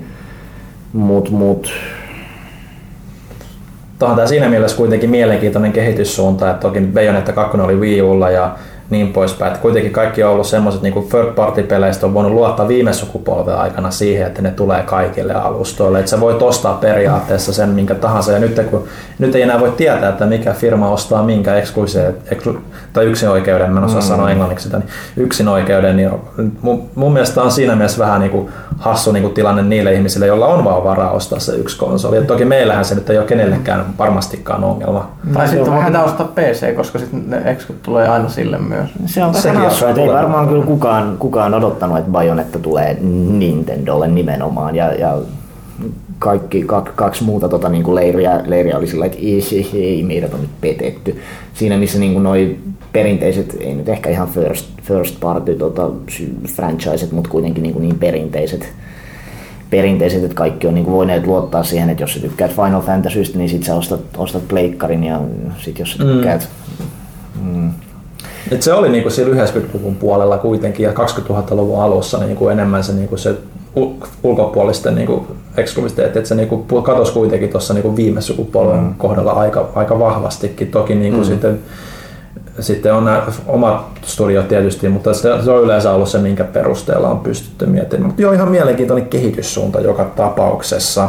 On se sillä, jos kun puhuttiin näistä TV-jutuista, niin mitä sä Petteri sanoit just, niin on se sinänsä ollut sillä TV-puolella ihan jees, että se on et, et, et kun on näitä kaapelikanavien supersarjoja, jotka on niiden omia sisäheittäjiä, niin sitten niitä on pitänyt tehdä hirvittävällä ja näitä omia aika kovalaatuisia niin, sisäheitto-ohjelmia. Häviääkö kuluttajat vai voittaako kuluttajat? Et niin kun, kun firmat, firmat kilpailee keskenään, niin sit, sit tulee niin kun isoja, isoja siistiä tuotteita. Ja mm-hmm. niin kun, kyllä varmaan jos miettii jotain, jotain Netflixin Marco Polo, että niin kun, olisi voinut jäädä tekemättä, jos niin kun, jos, jos tota, Game of Thrones ei olisi HB on niin kuin eksklusiivinen, ne ei olisi halunnut antaa sitä kenellekään muulle. Tai siis eivät, eivät halunneet, mutta jos ne olisi antanut, niin olisi voinut Netflixille jäädä oma, oma sarja tekemättä. Ja niin kuin, se sitten käytännössä on se, että nyt kuluttajat käytännössä saa enemmän kamaa, mitä niin kuin ei muuten jäisi kokonaan tekemättä. Mm. Kaikki voisi näyttää sitä samaa kaikki voisi näyttää sitä samaa, mutta sitten sit sarjoja saattaisi olla vähemmän. Ja toimisiko toi samalla tavalla peli niin kuin puolella, että niin kuin jos kaikki, kaikki pelit olisi kaikille konsoleille, niin sitten mm. olisiko vähemmän kilpailua firmojen välillä? Voittaisiko, voittaisiko niin kuin, musta tuntuu, että kuluttajat voittaisi lyhyellä tähtäimellä, mutta, mutta häviäisi pitkällä tähtäimellä Joo. ehkä.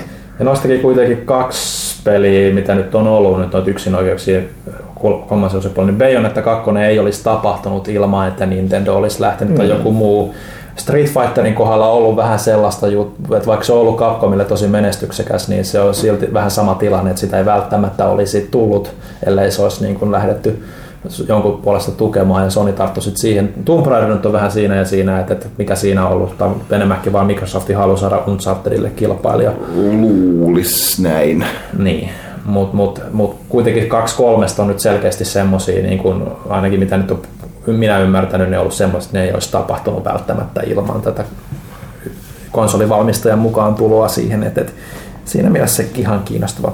Et päätetäänkö tämä osio ö, vuoden trollaukseen? Mikä... Puhutaan sitä ennen vielä parista jutusta. Voisi sanoa, että et, et, et Vita on aika lailla aina sanottu, että Vitalle ei ikinä tuu mitä. Nyt siellä oli aika paljon mun mielestä Vitalle sisältöä, mutta ne oli just niitä Mut pikselit oli, näkyy tavaraa. Pikselit näkyy ja ne on julkaistu jo muille laitteille on, on, mutta jos haluaisi niin kun, uutta God of Waria Vitalle, niin se ei, sitä ei ehkä saa, mutta toisaalta jos haluaisi hyviä indie-pelejä, niin nyt siellä kyllä olisi aika paljon sitä. No siellä oli nyt Shovel Knight ja ainakin Bastion taisi olla nyt tulossa. On, on, ja, se on semmoista oliko tavaraa, mikä... Oliko se Transistor vai Bastion, kumpi se nyt oli tulossa?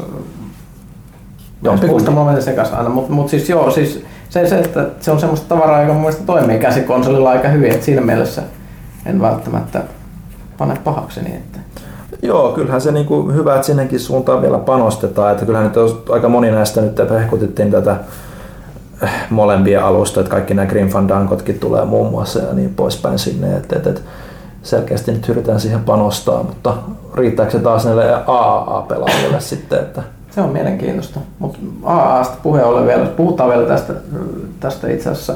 Me skipattiin itse asiassa täysin muuten tässä edellisestä, kun puhuttiin sitä Avarorchista, niin tämä tämä voittaja, öö, mikä, mikä siellä oli vuoden pelivalinta, kai se ehkä pitäisi mainita, että se oli Dragon Age. mm, se oli. Te, teillä ei ole mitään kommentoimista tähän. Mä en ole pelannut tarpeeksi sitä, että mä voisin sanoa, että onko se mun Game of the Year niin listalla kuinka korkealla. Että mä oon pelannut se joku viisi tuntia, että mä en ole edes vielä sitä, mikä se eka alue on, minne Hinterland. Hinterlandsista niin edes päässyt tekemään kupasta ehkä pari ekaa tehtävää. Että, että, että se on vähän nihkeä siinä vaiheessa. Sit Sen takia meilläkin itse asiassa tulee olemaan tammikuun lehdessä ei ole vielä niin kuin vuoden pelivalintoja, vaan helmikuussa, koska halutaan pelaa kaikki niin kuin pelit läpi niin kuin Ja joululomien ihmiset ehtii, ehtii, ehtii vähän pelata. miettiä sitä, joo. Mm. Et, et, et. Mutta mielenkiintoinen valinta. Tietysti korostuu jotenkin mulla se, että, että ehkä tänä vuonna on ollut niin selkeitä niin kuin Game of the Year vaihtoehtoja kuin ehkä viime vuonna oli. Mistä tarvittiin puhukin itse asiassa viime kästissä. Mm. Mm. Et siellä on just tämmöistä Mordoria, Mordoria. mikä on mielenkiintoisia. Ja Bayonetta 2 oli siellä, mikä oli sillä, että mä olin oikeastaan yllättynyt, että se oli saanut ehdottomasti mun listalla korkeita, korkealla, mutta tota, mä en olisi uskonut, että, että olisi ollut siellä muiden joukossa. Et, et, et, et, et siinä mielessä että ihan kiinnostava kyllä. No, palataan tähän sitten helmikuun lehdessä meidän omilla valinnoilla, mutta sä haluaisit puhua vuoden trollauksesta. Niin. Final Fantasy 7 on tulossa PlayStation 4. Viimeinkin. Viimeinkin. Tää on nyt se huikea, huikea remake, mitä me ollaan kaikki toivottu. No, tai sitten ei. Eli pari vuotta vanha PC-version porttaus. Joo, Steam-versio oli, mikä oli pikkasen vähän optimoitu paremmin, tota, paremmin niin nykynäytöille ja trofejen ja mitä achievementteja lisätty. Niin Tätä ei ilmeisesti Final Fantasy fanit välttämättä halunneet. No joo, siis no ehkä se ongelma oli se tapa, millä ne ilmoitti sen niin kuin siinä showssa, että se tulee Square Enixiin. Oliko se ihan jopa pääjohtaja, joka sieltä tuli paikalle niin kuin hehkuttamaan. Että, että nyt 17 vuotta sitten niin kuin me loikattiin pleikkarin, pleikkarin niin kyytiin ja se peli oli Final Fantasy 7 ja nyt se, nyt se tulee takaisin. Ja, ja vielä kun oli tosi huono englanti ja, ja, ja tämmöinen niin tosi mahtaileva olemus, niin vaikka mä tiesin, että ei, ei se voi olla niin kuin remake missään, missään nimessä, koska kyllä siitä nyt olisi jonkunlaista niin kuin infoa liikkunut jo, jo, jo johonkin suuntaan, niin, niin kyllä silti tuli semmoinen vähän toiveikas fiilis, vitsi, tekeekö nämä nyt, tekeekö nämä nyt oikeasti tänään. Ja kyllä se näki siitä yleisöstäkin, kun katsoi sitä livenä, että nyt niin kaikkien niin kamerat tuli siihen esille, niin kännykät silleen kuvaa innossa, nyt se tulee. Ja sitten lähtee pyörimään tämä PC-versio, vanha, vanha retroklassikko siinä silleen, että Pikselit näkyy. pikselit näkyy siellä, niin kyllä tulee tämä klassinen niin kuvayhdistelmä, mikä aina tulee näissä announcementeissa, että jengi on ihan innoissa ja sitten kun ilmoitus tulee, niin istuu silleen tosi surullisena päät painuneena alaspäin. Niin mä, mä kerrankin pystyin samastumaan siihen, niin kuin, että vaikka mä tiesin, että ei se voi olla mitään muuta. Mutta ehkä just enemmän se, että kun tosiaan nämä ilmoitti kuitenkin Suikoden 1 ja 2 on tulossa, niin kuin, tulossa niin kuin näihin latauspalveluihin pleikkarilla, jo, niin kuin ihan tulee ohimennen vaan mainittuna, mm. niin miksi ne nyt tehdä tätä Final Fantasy sitten samalla tavalla? Onko sillä niin oikeasti iso merkitys, että tämä peli tulee nyt, joka on ollut myös niin kuin PS Storesta ostettavana PS3, niin kuin, äh, vaikka kuinka kauan. Ne luuli, että sillä on, mutta ei sillä ollut. Yritysviestintä on vaikeaa. Jos ihmisiä hypettää liikaa, niin vaikka sitten loppujen lopuksi olisikin niin kuin netto positiivinen, niin sitten ihmisille jää vaan paha maku suuhun, kun on annettu ymmärtää liikaa. Niin. Sepä se. Et kannattaako tommosia nyt missään eventeissä julkistaa? Sehän siinä vähän taisi olla se päällimmäinen kysymys. isolla. Sillä are you ready? Kyllä mä vielä siinä, kun se traileri pyörii valien silleen vähän aikaa, että muuttuuko se jossain vaiheessa se graafinen tyyli niin kuin, niin kuin nykyy aika selväksi, niin kuin, että, mutta ei, ei, ei. Mä luulen, Se on, että, muuten mielenkiintoista. Mä mietin, mietin tällaista ai- aihetta tästä remasteroinnista. Yle, yleisesti se, että kun esimerkiksi tuli tämä, just, just ajatellaan tämmöisen graafinen tyylin muutosta, että meillä on vanha tyyli ja sitten sä voit pyyhkäistä siihen päälle tämän upean mm. uuden graffan, niin se, se on sellainen pieni ongelma, että jos sä teet sen, niin esimerkiksi ajatellaan niin kuin Secret Monkey Island, niin silloin kun se tuli, niin se oli tosi hyvän näköinen peli. Se graffa, mm. se oli hyvä, hyvän näköistä se taide, ja se oli sen ajan mittapuulla tosi hyvä. Sitten tuli tää remake. Sehän näytti ihan paskalta. Se hahmodesign. Se hahmodesign oli ihan hirveitä. Se No, korjaus, teki jos- korjauselle toki kakkosessa, mutta... Joo joo, mutta jos sä teet remakein ja sulla on sen ajan parasta grafiikkaa, niin sulla pitäisi olla sit myös nykyajan parasta grafiikkaa tai, tai taidetta, kun sä teet, jo- jos sä teet siihen uuden grafiikan. Muutenhan se on downgrade. Onko mä kertonut siitä, kun mä menin, menin tota, lataamaan Megamanin iPadille? Et oo. Megaman Xen. O- Onko se, se, onko se se hirveä versio? Mega No siis just se, joka oli tehty niinku semmoisena flash, flash. Joo, joo, just se. Tulee niinku, et, et Miksi? Jos, miksi, niin. Pyyhitään pois ne kaikki, kaikki niin kuin siistit ja krispit grafiikat ja, ja tota, sit saadaan se näyttää joltain hemmetin Flash-peliltä, jossa on myös Flash-pelimaiset musiikit. Onko siinä semmoinen pehmentävä antialiasointi juttu, että kaikki sulautuu semmoiksi palleroiksi vai minkälainen mm, se nyt olikaan?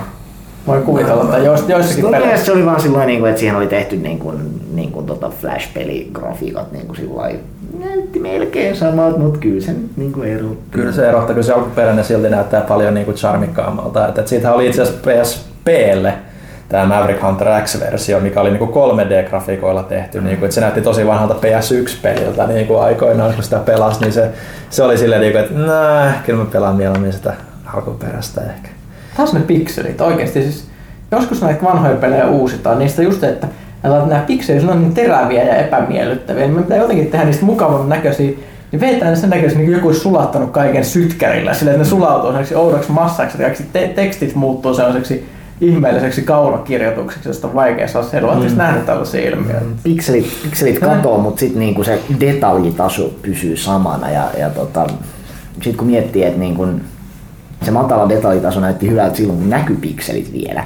Mm. Mutta sitten kun Sitten kun kaikki on tehty muovailuvahasta, niin sit se näyttää aika oudolta. Mm. niin, möhnää. Siis, mutta tämä on ollut PC-remasteroinneissa, tai sen uudelleen julkaisuudessa aika, aika niin kuin perinteinen ongelma. Tämä teema on tänään selvästi pikselit. Mä, mä, mä, mä, että kun me pitää keksiä aina joku nimi tälle jaksolle, niin Vuoden viimeinen pikselikästi. Joo. Mm. Kyllä. Mitäs sitten? Joo, no tota, haluatko Petteri tulla kysyä pelaajalta osioon vai kysytäänkö tämä viimeinen suoraan sulle kohdistettu kysymys tässä erikseen ja heppaset No, tota- töiden, oikeiden töiden pari. voin mä mennä tuosta oikeiden töiden pariin, niin kysy vaikka saman. Alright, eli Paro, Pako, Paroni Pekugram täällä kysyy, että Petteri, mikä on paras Giblin leffa? Se on tota, vähän, vähän tota, haastava sikäli, että tota, mä en oikeastaan tykkää Ghiblin leffoista kauheasti, koska, koska mm, ne, ne, on sellaisia ison, ison budjetin perheleffoja, mitkä ei kauheasti tarjoa tällaiselle genreviihteen kuluttajalle kovin paljon. Ja etenkin noin uudemmat on menneet aika jännään suuntaan. Ja niissä on mm. usein kauheasti juonenkuljetuksellisia ongelmia, jotka saa vaan raapimaan päätä, että eikö näille 70 papoille ole kukaan oikeasti uskaltanut sanoa vastaan, että tätä voisi nyt ehkä vähän miettiä. Mutta just sen takia mun mielestä ne vanhemmat on ehkä vähän parempia, että niin kuin Nausika ja Laputa oli semmosia vanhan tyylin seikkailuelokuvia, skifileffoja ja Prince on okeikin oli 90-luvun ja ihan hauska fantasiatarina. Ja jos jotain vakavampaa haluaa, niin tuli kärpästen hauta sitten Tokiossa, skidit kuolee ja ylpeys, ylpeys käy lankeemuksen edellä. Mutta ihan rehellisesti mä kyllä sanoisin, että kannattaa katsoa jotain ihan muita anime-leffoja kuin Ghiblin leffoja. Mielellään vielä jotain ihan muuta animea kuin leffoja, koska elokuva nyt kuitenkin on TV-sarjaan verrattuna aika surullisen rajoittunut viihdemuoto, kun ne ei vaadi mitään pitkäjänteisyyttä tai sitoutumista ja niillä on kauhean vähän tilaa ja aikaa luoda isoja narratiiveja ja, hahmogallerioita ja maailmanrakennusta ja backstoreja. Jos mietitte, että mitäs jos vaikka Game of Thronesista olisi TV-sarjan sijaan tehty elokuva, Oh jossa joka kausi olisi tungettu yhteen kaksituntiseen, niin en kyllä välttämättä tykkäisi ihan niin paljon. Se voisi olla aika, aika hirveätä. Itse asiassa täällä on vielä yksi kysymys, Petteri, sulle. Hmm. Nesveri täällä Petteri Ekstrana vielä kysyy, että miten tuttuja ovat Singin seikkailupelit, eritoten Outer Code Saga? Mm. Ää, Kiitos Kaitilan Wii-pelikokoelman videon tuli vihdoin hommattua pikkupoikana rakastami DS-peli sekä sen jatko-osa Another Code R suoraan Japanista, josta erityisesti jälkimmäinen yllätti positiivisesti. Hieman yllättävää oli myös, että Japsi-versio koitui halvimmaksi tavaksi päästä peliin käsiksi. Mä oon itse ainakin skipannut Another Codeit täysin, vaikka mua kiinnostaa. Mm, pitää kyllä ikävä sanoa, että mullekaan eivät ole kovin tuttuja tai ollenkaan, ollenkaan tuttuja. Se on se, Wii-versio on, se on vähän semmoinen simpeli, simpelimpi.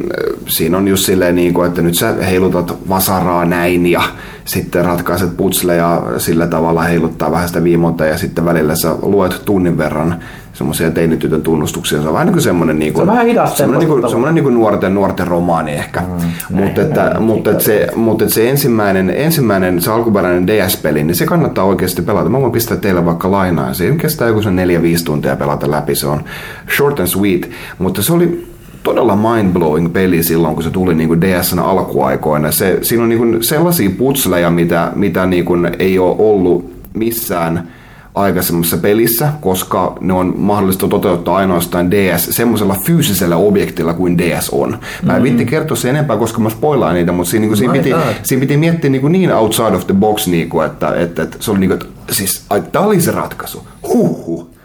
Ja sitten siinä on vielä ihan ok juoni. No niin, Mä pistän teille lainaan. Jostain syystä mä en ole näitä harvoja japanilaisia seikkailupelejä, mitä nyt lännessä on julkaistu, niin mä en koskaan saanut oikein pelattua, että mitäs näitä nyt on Hotel Dusk. No Hotel Dusk on Jossingin myös. Nine Hours, Nine Persons, Nine Doors ja Virtuous Last Reward ja, ja tämmöisiä. Pitäisi kyllä, koska tota, noit vähän tunnetumpia niin kuin Ace Attorneyt ja Danganronpat ja vastaavat seikkailupelit, jossa niin kuin tökitään, tökitään ruutua ja hierotaan esineitä toisiaan vasten niin, että juonta triggeröityy, niin tota, on tullut vänksättyä, niin olisi kiva, jos tuommoisilla vähemmilläkin tunnetuilla olisi jotain menekkiä markkinoita, koska lännessähän niistä ei kukaan tunnetusti tykkää, koska kukaan nyt haluaisi lukea samalla kuin pelata. Sehän on ihan tylsää. No mulla on just toi, toi Hotel Dusk, sen mä oon pelannut itse Room 215. Öö, aika pitkälti just silloin Ace Attorney 1 niin kuin jälkimainingeissa, että halusi niin kuin saman tyylistä ja sillä oli niin kuin just kaikilla seikkailupelibordeilla ja tämmöisillä niin kuin sitä hehkutettiin kanssa. Ja siitä mä tykkäsin kyllä tosi paljon, että, että se niin kuin oli aika pitkälti, niin kuin, no se oli nimenomaan visuaalinen novelli hyvin monessa mielessä, että, että, että sitä luettiin, kun pidettiinkin niin kuin pystyssä sitä, sitä DS kuin kirjaa niin kuin periaatteessa ja mm.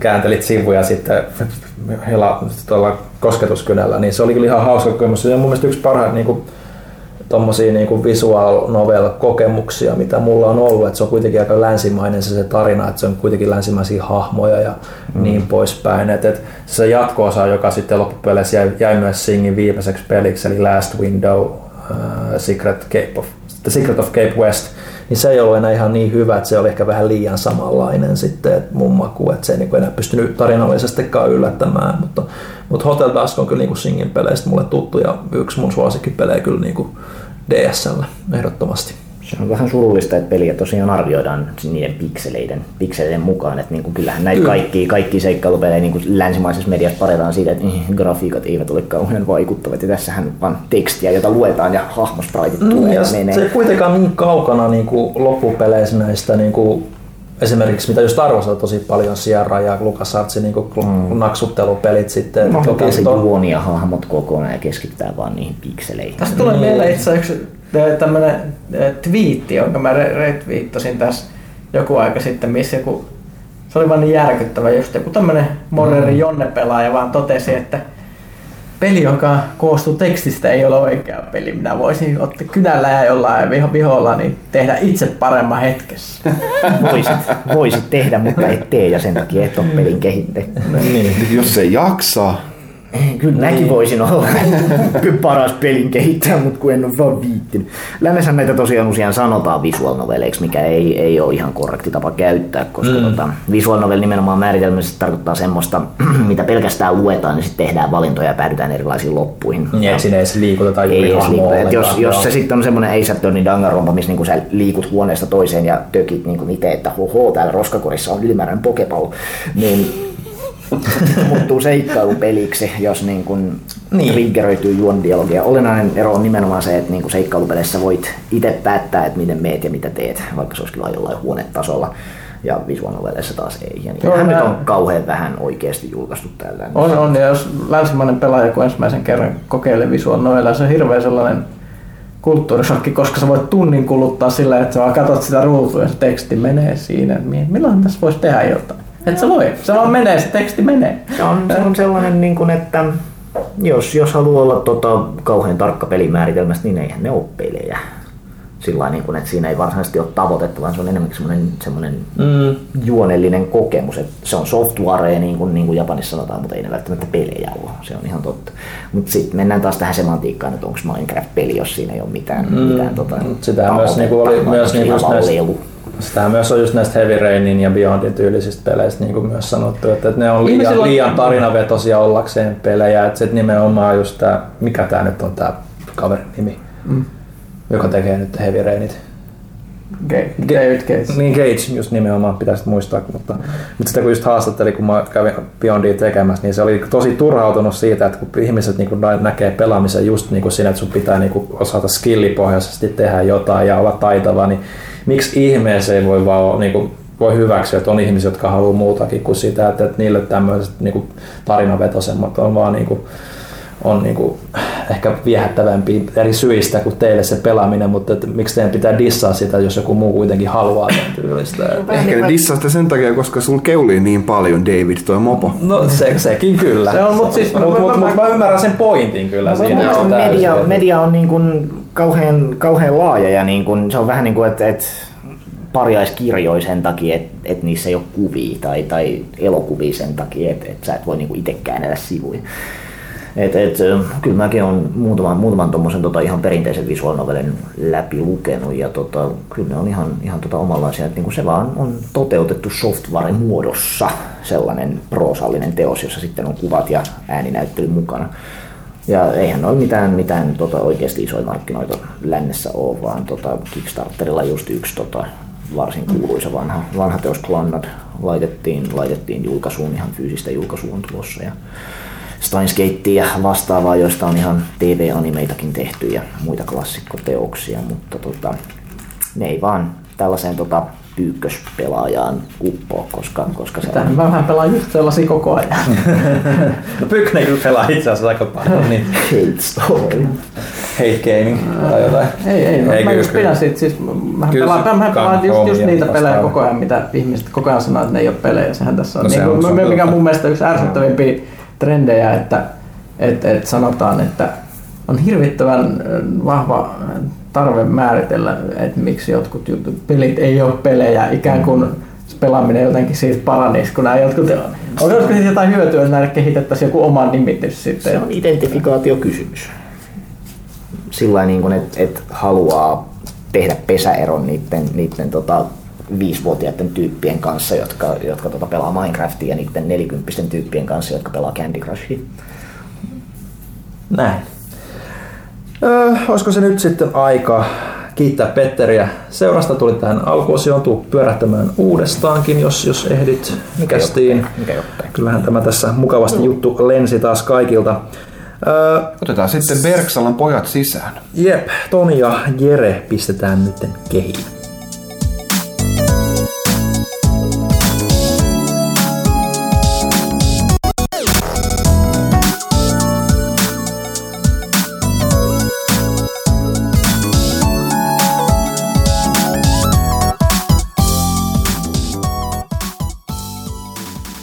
Näin, tervetuloa takaisin tauolta. Aloitetaan kästin Berksala-osio.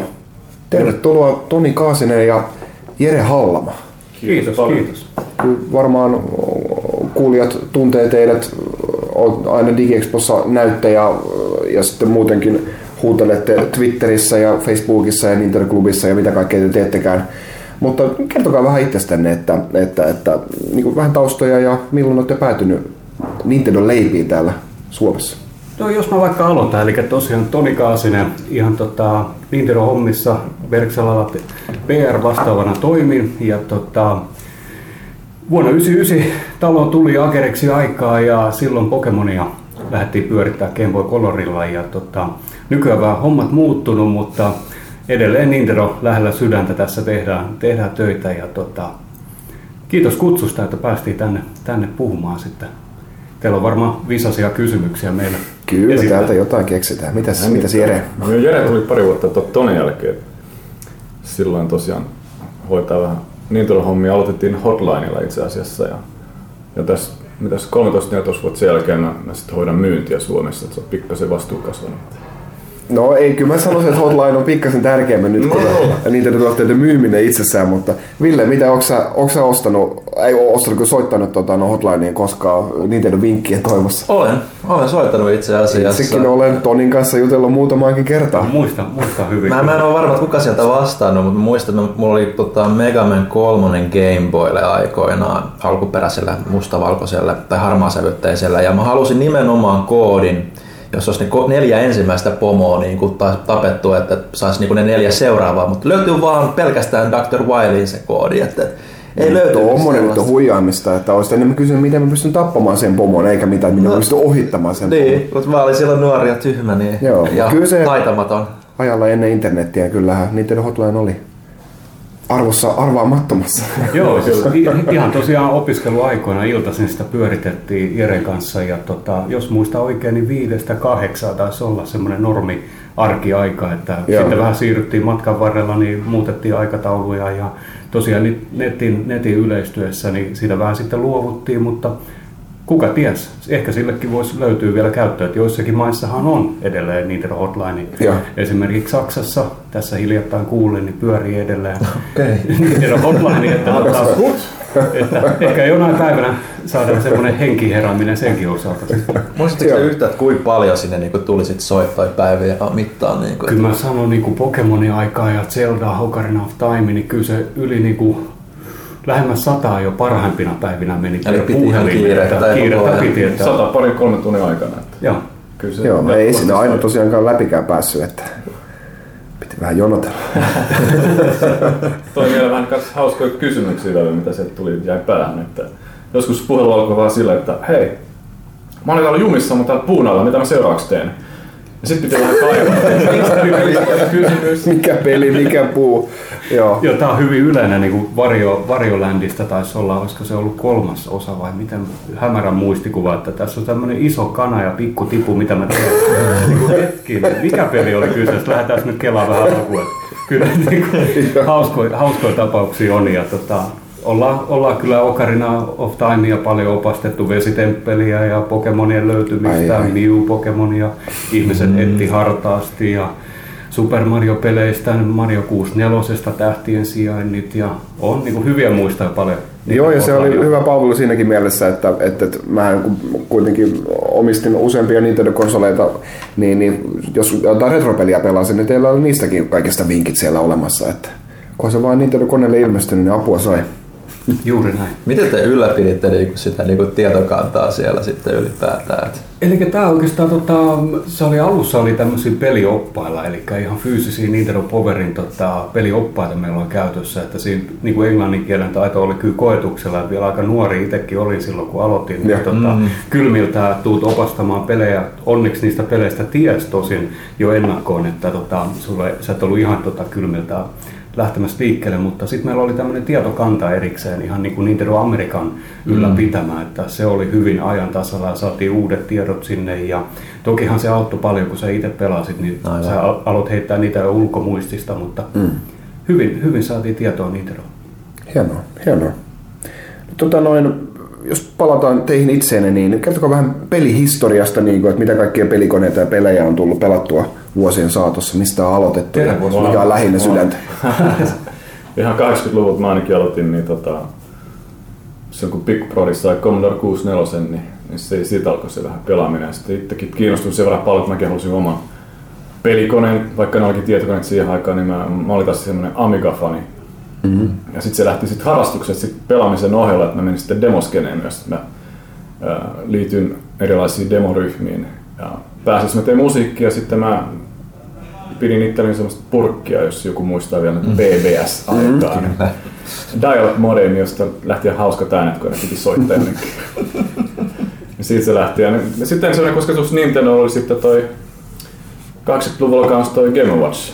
Oliko se Mi- Mickey Mouse ja, ja Donald Duck siellä piti pelastaa jotain ihmisiä palavasta rakennuksesta. Entäs Toni? Toni No joo, siis tota, aika samalla linjoilla, eli kouluaikaa ala-asteella Commodore 64 ja Amiga, ja tota, sitten tuli just Game Watchit, niitä hankittiin ärkioskilta, tiuhaa tahtiin, rahat loppu aina vähän väliin, mutta ei se mitään, pelit jatkuu. Ja tota, 8 oli varmaan se, mikä sitten aloitti sen niin kuin kunnolla, että Mega Man 2, DuckTales, nämä mm. löytyy ja tota, se oli ehkä itselle semmoinen, niin kuin Broidin kanssa, iso Broidin kanssa pelattiin, niin tota, mikä toi sen niin kuin Nintendo-innostuksen, että kyllä se vanha kunnon matolaatikko oli se kyllä. ykkösjuttu. Paras peli of all time, mikä? Mega Man 2. Ei pysty vastaan, niitä on liikaa. Sano, sano, sano kolme. Ah, niin vaikea et sä pelaa pelejä. Jätkä ei pysty nimemään yhtään videopeliä. Tällä hetkellä on niin paljon parempi, jos enemmän aikaa pelata tosiaankin, mutta... Se on taivahan tosi. Pakko myöntää, että tällä hetkellä mä pelaan kyllä Smashia, vaikka se julkaistaan vasta huomenna. Että ai, ai. Siis. Tosi siis silloin, silloin, kun tämä on tullut ulos, niin Smashihan on kaupoissa, käykää hakemassa oman. ää, mutta, mutta, mutta, näin tämän aika vääristymän ansiosta, niin se on kaupoissa vasta huomenna. Alright.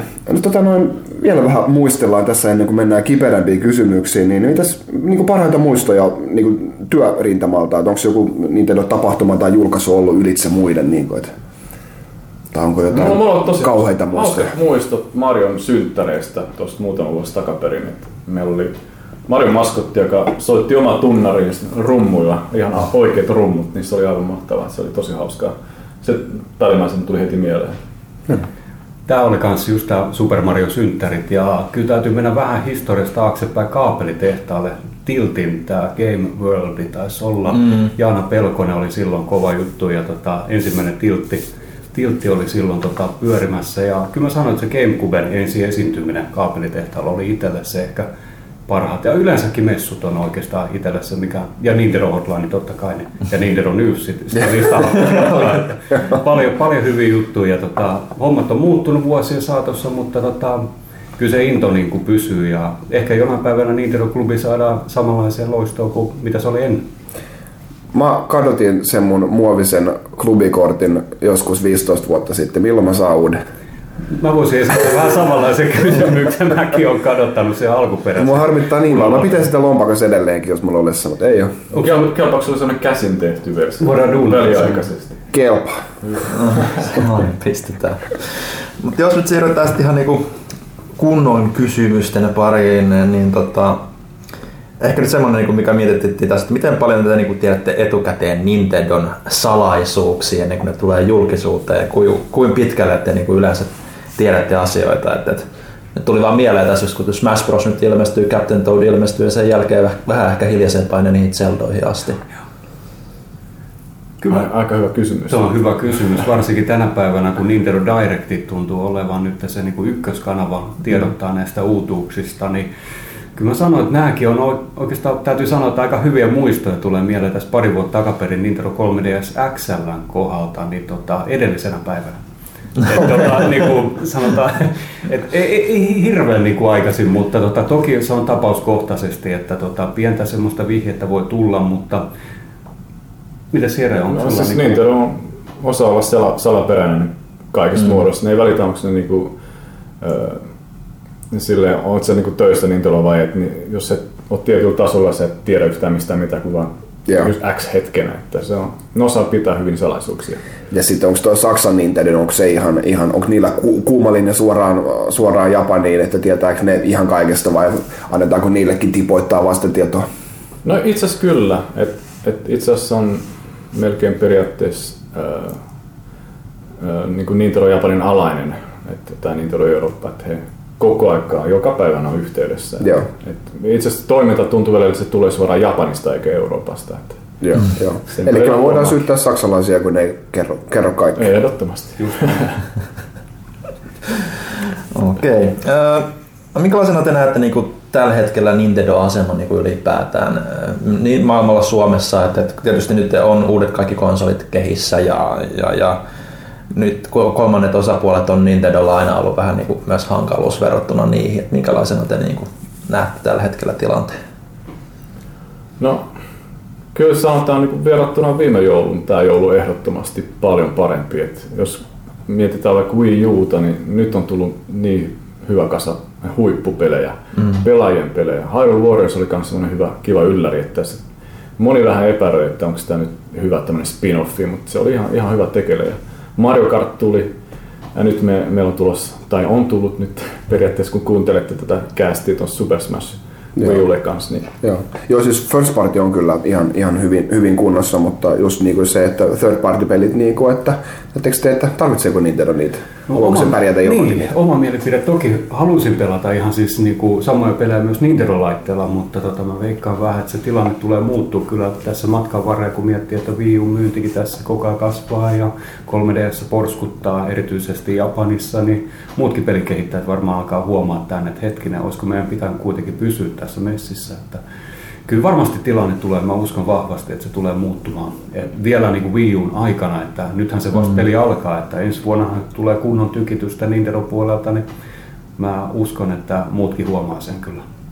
Joo. Tilanne paranee. Mm. Uskotteko, että se tulee olemaan enemmän niin kuin tämmöistä niin kuin multiplatform-pelejä enemmän, koska kuitenkin tehot on sen verran enemmän, vai tuleeko se olemaan enemmän niin kuin sit tämmöistä omaa tuotetta enemmänkin Nintendolle niin kuin sitten Niin, tyyli, se on tyyli hyvä. zombiuun ka- Hyvä kaltaista. kysymys Niin kuin, just, että varmaan tämmöiset, niin kuin jos miettii, että ei sovi unohtaa myöskään Nintendo eShopia, että sieltäkin on alkanut ilmestyä aika kovia titteleitä ja tota, koko pelikirjasto laajenee.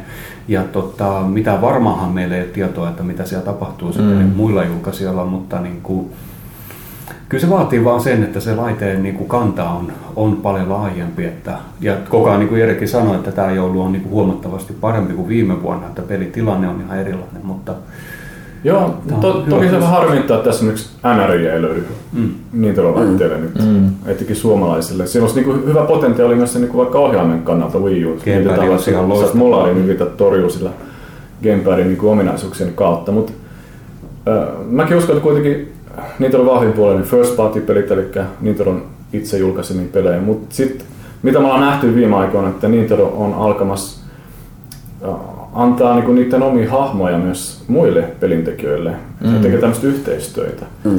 Niin, niin tota, mä uskon, että se tulee kasvamaan, jotta ei tule niin pitkiä odotusvälejä niiden Nintendo omia pelejä. Että ne laittaa väliin semmosia, mitkä on kuitenkin tavallaan Nintendo omia tuotoksia, mutta jonkun toisen tekemänä. Et sitä mä uskon, että se kasvaa. Joo.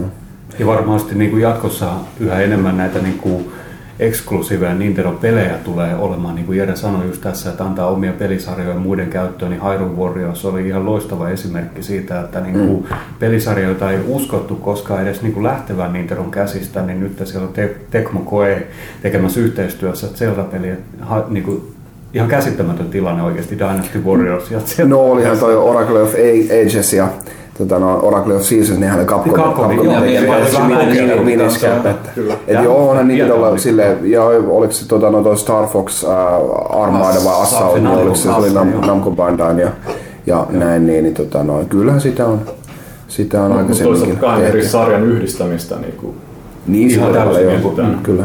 et, tulossa on myös toi Fire Emblem ja sitten mikä sitä Oliko se Shin Megami? Shin Shin Megami. Megami. Dance. Joo, joo. Siitä nyt ei ole sen Ei alkuperäisen julkistuksen tullut. jälkeen tullut mitään, mutta että Pieni se, niin, mutta se nyt voi, Nintendo Direct voi tulla, että se ilmestyy kahden kuukauden päästä. Joo, ja vähän, niin, vähän sitä, niin kuin tiedä. mystistä oli myös tässä hiljattain tuli Nintendo Amerikasta, että hei, vielä on niin yllätyksiä luvassa loppuvuodelle, niin mitä ne yllätykset on, niin tämä on aika hyvä kysymys, että koska tässä Varmaan on jotain, varmaan, voi jotain, tapahtua. varmaan jotain digitaalista sitten. Joo, joo. Joo. Joo, pikkasen jos palaa noihin uh, multiplatform-peleihin, third party peleihin, niin mitkä ilmestyy, ilmestyy muillekin alustoille, niin, niin tota noin, mm, niin kuin esimerkiksi just noin Lego-pelit ja sitten niin kuin Skylanderit, ne niin kuin oikeasti myy hyvin. Esimerkiksi niin kuin Wii Ulla, niin kuin, että mitä mä katsoin tota noin, viimeksi tämä tää, tää Trap-tiimi kun tuli niin, Jenkeissä, niin, niin Wii U-versio myi niin kuin paremmin kuin PS4-versio ja PlayStation 3-versio Amerikassa.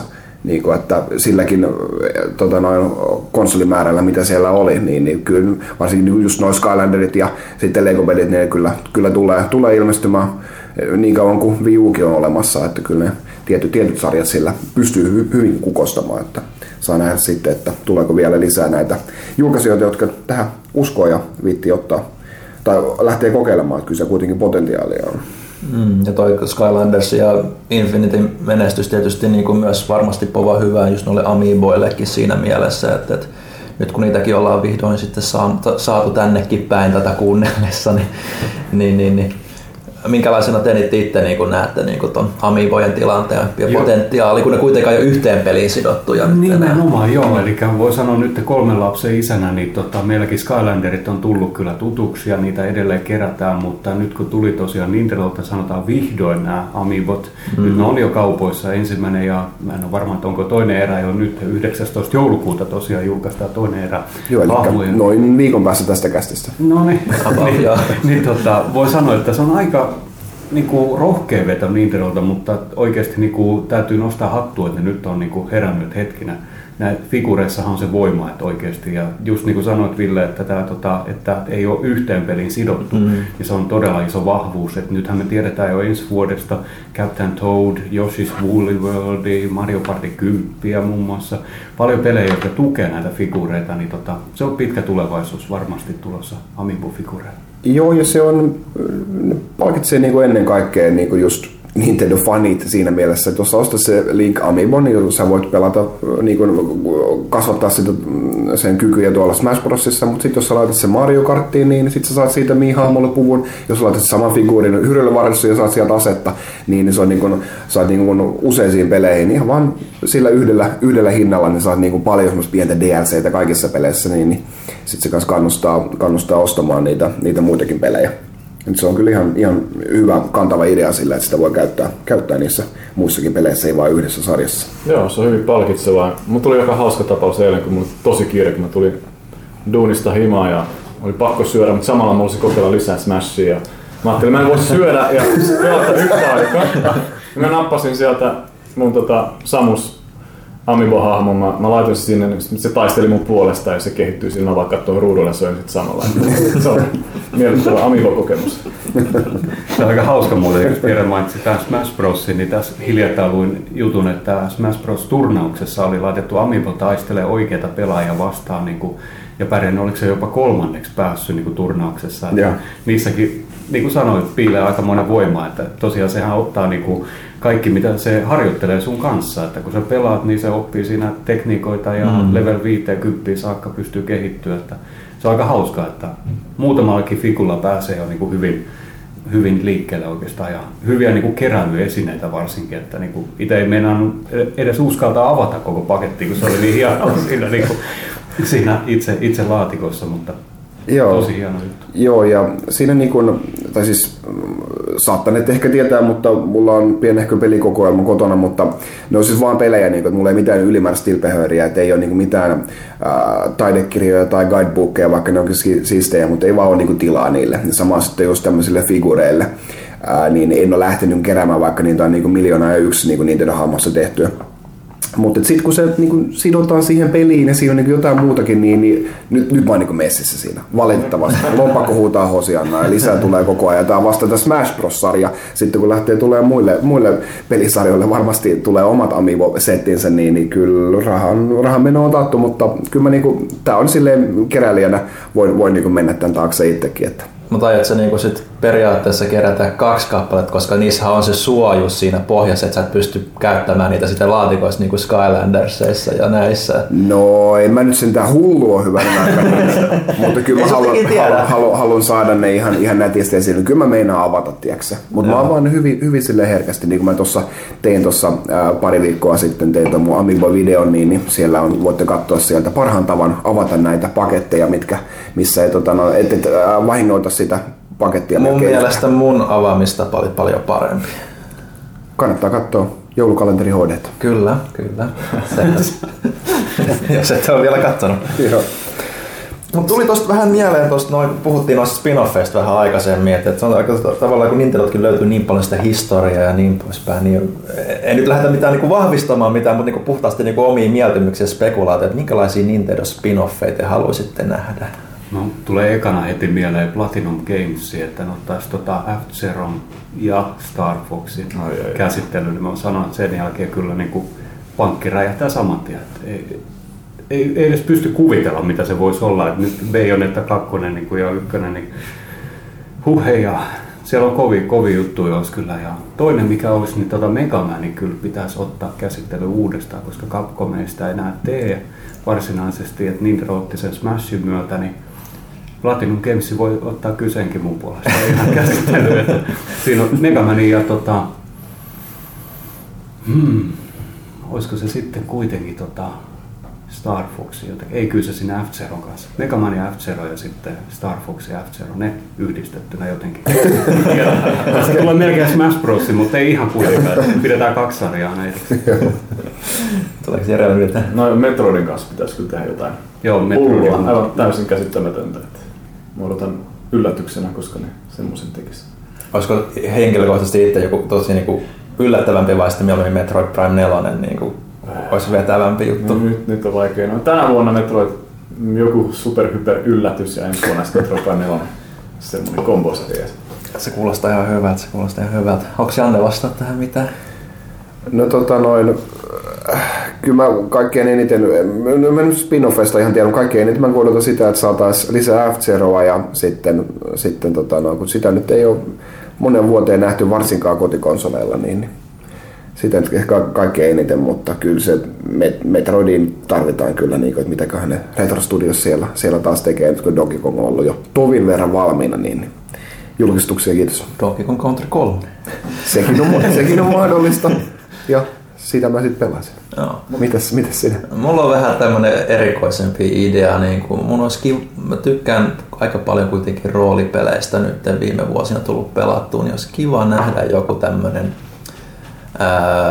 Zelda, kun nyt on jo Hyrule Warriorsia tehty, niin joku Dark Souls-tyylisempi. Ehkä, ehkä se seuraava Wii Uun Zelda ehkä on vähän siihen suuntaan menossa, ainakin kaikkien vähän ennakkopuheiden perusteella, mutta joku semmoinen, tai sitten ehkä joku BioVare-tyylinen roolipeliseikkailu, missä olisi tarinaa edellä, että voitaisiin Zeldaa vähän lisää tarinaa, koska siinäkin on paljon semmoista, mihin voisi tarttua, jos ne haluaisi lähteä kehittämään sitä.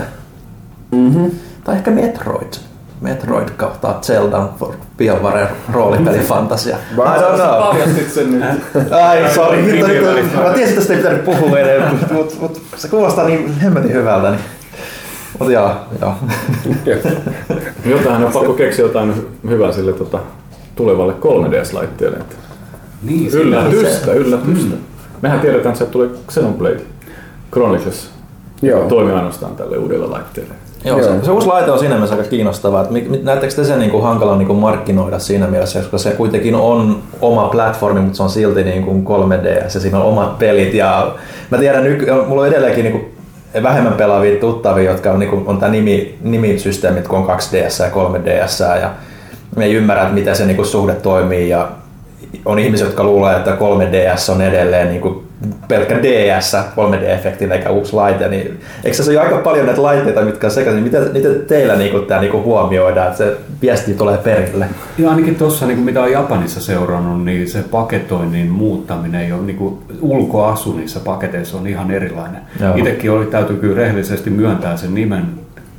Kuuntele, kun mä kuulin sen nimen ensimmäistä kertaa, niin oli vähän semmoinen, että hetkinen, mitä tässä nyt onkaan menossa, että piti oikeasti kelata. Mutta sitten kun alkoi katsoa vähän kuvia, videoita enemmänkin ja näki, mikä siinä on erilaista kuin aikaisemmissa, niin Kyllä siinä on. Siinä on paljon tota, toki tehtävää sen viestinnän kanssa ja tota, mä uskon, että Nintendo on katsoo vähän mallia, mitä Japanissa tehdään ja siellähän se myy kuin leipää. Mm. Se nyt ei mikään yllätys, mutta tota, se, että mitä se tulee täällä näkyy, että Australiassahan se on julkaistu jo, että mm. toki sitten Euroopan julkaisu on tulossa pian, niin kuin Jere tuossa vähän taisi mainita aikaisemmin tänään, niin tota, mm. että keväällä varmaan kuullaan sitten enemmän siitä ja tota, tosiaan kyllä varmasti Nintendo tekee kaikkensa, että se viesti menee perille, että nytkin on tosiaan, niin kuin mainitsit Ville, tästä DS- ja 3DS-sekoituksesta on vielä niin kuin paljon puhetta, että monilla on vielä vähän epäselvää, että kumpi nyt on kumpi, toimiko nämä tällä ja näin poispäin. Mm. Niin tota, mä uskon, että kuitenkin DS alkaa pikkuhiljaa olla, kuitenkin pelejä toki löytyy, mutta laitteita ei niinkään,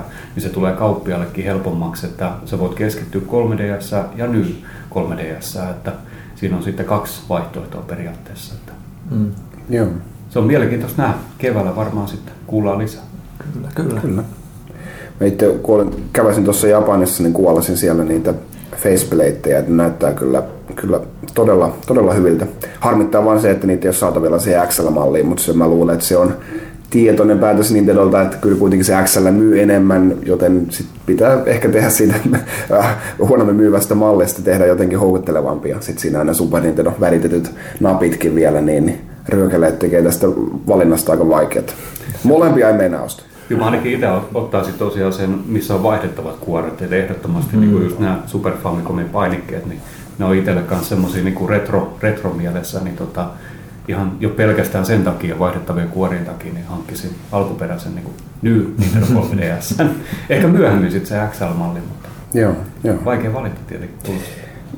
Viulla on, on varmastikin äh, tulevaisuutta vielä edessä, mutta aina tietenkin internetissä tykätään spekuloida asioilla. Niin, niin sitten jos katsotaan seuraavaa laitesukupolvea, niin sekä, sekä kotikonsoli että käsikonsoli, niin mitäs niin kuin toiveita tai, tai tällaisia teillä olisi niiden suuntaan vai mitä te olette mieltä siitä, siitä huhusta ää, tai, tai spekulaatiosta, että ne olisi niin kuin, ää, jakaisi tämän ke- kehitysympäristön ja niille voisi kumpakin, ää, kummallekin, jos sä hommaat yhden pelin, niin sä voit pelata sitä sekä käsi- että kotikonsolilla. Täytyy kyllä sanoa, että tota, mitä noita uutisia on lukenut, niin kyllähän ne suuntaa on menossa siihen, että tota, yhdistäisi nämä laitteet. Ja tota, mä en ainakaan näkisi sitä yhtään huonompana, koska jos miettii, että nythän on se ongelma, että kun sulla on kaksi laitetta, tämä on ongelma ongelma, mutta se, että pelaat 3DS, tuut kotiin, sä pelaat kotikonsolilla, mm. Wii Ulla esimerkiksi, niin tota, kyllä jos sulla olisi yksi laite vaan, minkä sä otat haltuun ja se seuraa sua minne vaan, niin tota, kyllä mä ainakin puhuisin sen puolesta, että ei se yhtään hassumpi tulevaisuus ole ainakaan. Että sehän ei tarkoita sitä, että se välttämättä poissulkisi niin nykyistä konsolisukupolvea, että mm. se voi olla joku ihan uusi juttu, mm. että kolmas tekijä tähän hommaan, että joku tämmöinen, mikä yhdistää kotikonsoli ja käsikonsoli, niin tota, Joo, ja kyllä se, se helpo, helpottaisi sitä, helpottaisi sitä peli, ää, pelipulaakin sitten, kun tulee molemmille laitteille.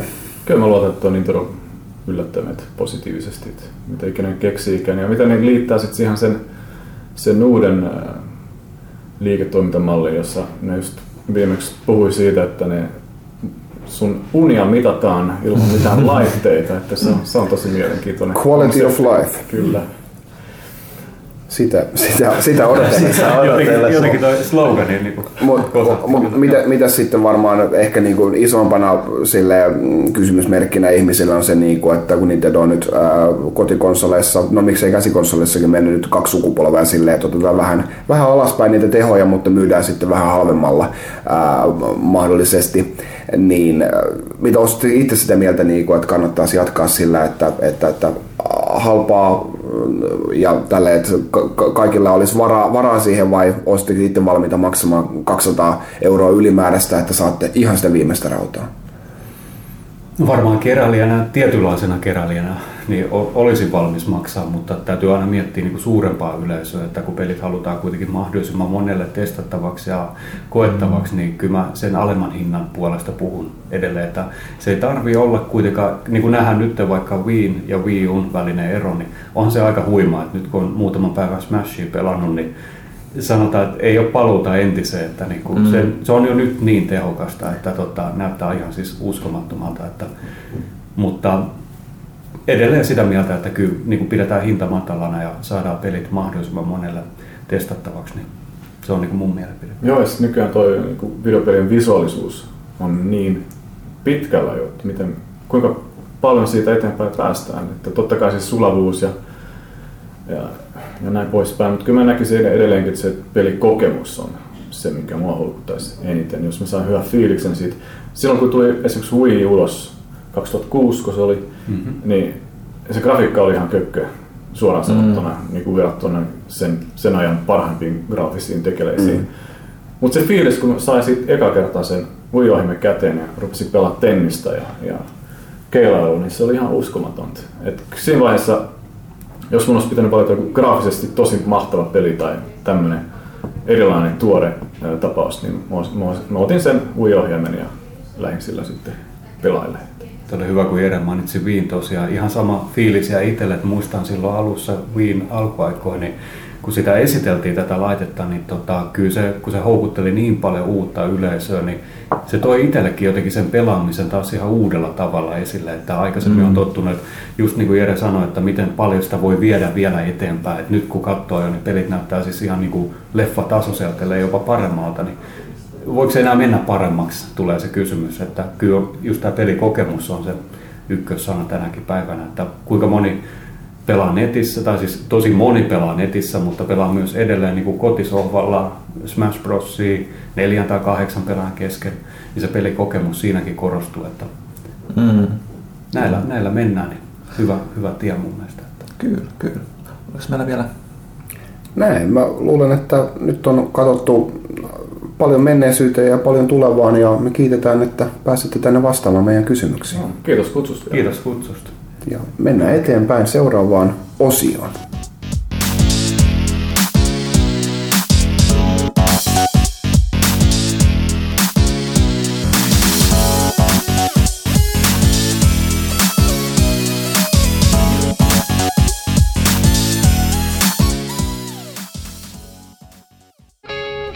Pelaajakästiä tukemassa PlayStation Plus.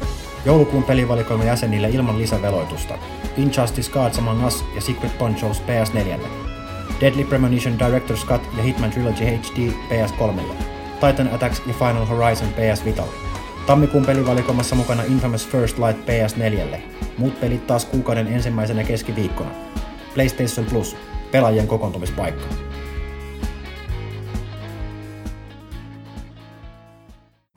No niin, kiitos Toni ja Jere. Siinä vähän Nintendo-tavaraa tälle vuoden päätteeksi. Ihan mukava oli jutustella heidän kanssaan, mutta siirrytään nyt tässä vaiheessa iltaa, päivää, aamua kysy pelaajalta. Ja otetaan täältä ensimmäinen kysymys. Parni Pekugram pelahti komin puolella. Kaitila, No, suutuitko oikeasti vai näyttelitkö lyödessäsi suklaarasiaa? ää, mä olen erittäin hyvä ja palkittu näyttelijä, joten ei tarvitse pelätä, en suuttunut oikeasti. Joo, siis jos joku oikeasti niinku, on jo huomannut sitä, että nämä meidän kaikki joulukalenterivideot on ollut vähän, vähän tämmöisiä läppävideoita, niin jo, ei, ei, ei meillä ehkä oikeasti niinku täällä niinku, noin herkästä suutut. Valitettavasti. Joskus. Joskus, Joskus, joskus, suututaan. joskus mutta joskus ei. Tuo on se suklaarasia kyllä aina, aina tärkeä ja pyhä asia. Että, Mut hyvä, Janne, että sulla oikeasti niin, näyttelijä on lahjoja. Kyllä niin jengi on selkeästi mennyt vipuun täällä. Ää, Seuraavaksi täällä olisi tota, Samo Jedi kyselee, että mistä vuosi 2014 muistetaan? Mitäs sulla tulee ja Kaitilla mieleen? Niin kuin pelien suhteen No, vai, no vai mä, ylipäätään? luulen, että kun me ollaan kuitenkin peliaiheinen podcast, aina ohi silloin tällöin ainakin, että joskus silloin kun Huttunen ja Pyykkönen karkaa tuonne tangentille noille Marvel-juttujen kanssa, niin, niin, niin, niin pysytään, pysytään, pysytään nyt peleissä me, meikäläiset tällä kertaa. No tota noin, se muistetaan siitä, että Xbox One julkaistiin Suomessa. Totta. Se on, se on aina, aina mukavaa, kun tulee uusia konsoleita markkinoille. Ja mistä, mistä muusta sitten muistetaankaan?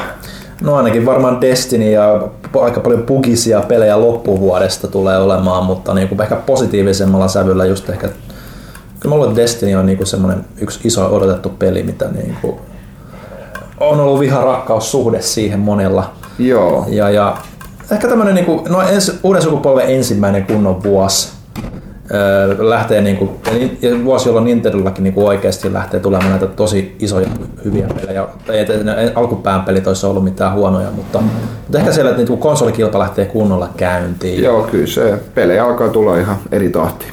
Pyykkönen, mitä sulla on mietteitä, öö, mistä vuosi 2014 muistetaan? Tiukka kysymys. Se on kyllä.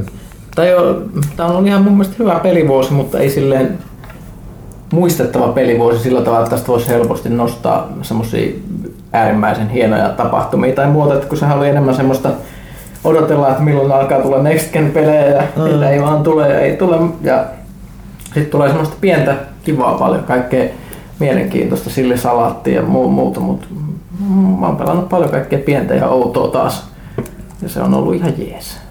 Joo. No miten odotetaan vuodelta 2015? Mä voin sanoa ainakin henkilökohtaisesti, että mä oon niinku todella innoissani ensi vuodesta. Kaikki isot pelit, joita niinku, ainakin jatko-osien suhteen, miltä niinku on, os- toi voi ehkä toivoa hyvää, niin ne tulee ensi vuoden puolella. Metal Gearit, Unchartedit, Zelda, nyt Jakusa Vitonen, kaikkea tämmöistä kivasta leffapuolellakin sitten on kaikkea kivaa, kuten James Bond ja Star Wars, mitkä on mulle niinku lapsuuden, kaikki, niinku kaikki tämmöisiä mun lapsuuden nuoruuden juttuja, mistä mä iloinen, että ne tulee takaisin. Kyllä. Mutta mitäs, mitäs, mitäs te? Lisää, lisää jatko-osia. Porukka haluaa lisää sitä samaa. Kyllä, mä haluan jatko-osia ja, ja uutta niin kuin sopivissa määrin. Että to, totta kai se tulee Bloodborne ja avaruuspelejä. Nice. Se on kyllä totta. Onko Star Citizenillä niinku mitään konkreettista? En tiedä tuleeko vuonna 2030, kun ne keksii aina jotain uutta, mitä siihen pitäisi lisätä, kun ne saataisiin pari miljoonaa lisärahoitusta. Katsotaan. Alright, ehkä, ehkä pidäteltään näissä vastauksissa. Ja Nesveriltä sitten seuraava kysymys, että kolme eniten odottamani peliä ovat olleet vuosien ajan The Witness, Miega Kure sekä Majora's Maskin remake, joten odotukset ovat aika kovat. Kiinnostaisi kuulla paikalla olijoiden odotuksia ja miettiä kyseisistä peleistä, mutta voitte minun puolesta puhua paikalla olemattomienkin puolesta. Terveisiä vaan Rautalahdelle. Toivottavasti edes Pyykkönen on tietoinen tuosta neljään, neljään tilalliseen ulottuvuuteen sijoittavasta tasohyppelystä, eli Miekakuresta. Entä kiinnostaako yhtään Jonathan Blown uusi projekti, eli parempi ohjelmointikieli korkean suorituskyvyn peleille, vai ulottuuko kiinnostukseen noin syvälle pelien teknistä puolta? Mikä oli kysymys? Että ollaanko, onko Witness, Miekakure, Majora's Mask ja Jonathan Blown uusi projekti? Onko siitä, niistä mitään? On ne. Äh, Jonathan Blown uusi projekti on tulossa. Witness tulossa. Mie, mie, äh, Miekakure sanotaan, että tää on taas yksi, tuo, tuo nimi ei edes mun näin heittämällä sano mitään, mutta koska mainittiin, että se on joku erikoinen tasohyppely, niin mä uskon, että mulla, mulla, mulla on sellainen ongelma, että mä yritän seurata tätä erityisempää, erikoisempaa tavaraa koko ajan. Mä näen joka kuukausi sata erikoisella idealla varustettua tasohyppelyä, niin mun on hyvin vaikea enää muistaa, että mikä niistä oli mikä. Oliko joku niistä neliulotteinen? Kyllä hyvin mahdollista, että jossakin voi olla seitsemän ulottuvuutta, mutta ei ole äänen mieleen. Todennäköisesti liikutaan myös ajassa ja niin, niin edelleen. Näin, siellähän tuli sitä aikaseikkailua, oli tullut PS4 Time Force ja tällaisia. Et, et, joo, joo, joo. Ta- ta- tasohyppelyiden, niin kuin, erikoisten tasohyppelyjen genre on räjähtänyt niin käsiin, että mä en enää pysy siinä kärryllä. Se on. No, mulla nyt, jos mä nyt otan tästä lista ulkopuolelta, niin kyllä sitä Last Guardiania odotellaan edelleen, että Shadow of the Colossus oli mun lempi PlayStation 2 peli ja yksi mun lempipelejä of, of all time. Niin, niin saisi se tulla nyt jossain vaiheessa. Mm. Toivottavasti se ei ole canceloitu. Mm. Mutta jos on... Ei se ole canceloitu, mutta se tulee joskus, se tulee joskus äärimmäisenä ulos. pettymyksenä ulos. Silloinkin on se, silloin se iso ongelma, että kun Iko ja Shadow of Colossus oli molemmat aika hyvin indityylisiä pelejä loppupeleissä niin kuin siihen aikaan, kun ne ilmestyi verrattuna moneen muuhun, niin nyt nykyään tuo indie on niin, kuin niin kasvanut, että tuleeko ne Vaikeampi erottumaan ero. joukosta enää? Niin, se on, se on, on ehkä tehty, just. ei, ei mikään peli, mitä on tehty noin kauan noin tuskallisesti, ole ikinä ollut hyvä sit, kun se on lopulta tullut ulos. Joo. Majora's Maskin remake totta kai kiinnostaa, koska kuten jos joku on kuunnellut kästiä, mä en ole vielä, se on ainoa Zelda-peli, mitä mä en ole. Tai ei, ei ainoa, yksi ainoita. Mitä, Oi niin, Ville, you're in for a treat. Niin. Mulla oli se Gamecube-versio silloin vaan, joka oli hirveän buginen, en mä sitä ikinä viittinyt pelata. Se nyki ja hirveästi ja siinä oli ruudunpäytysongelmia ja ties vaikka mitä. Okei. Okay. Ja ei ollut aikaa. Majora's, Majora's Mask on siitä merkittävä Zelda-peli, että siinä oli ensimmäisen kerran Tingle-pelihahmo.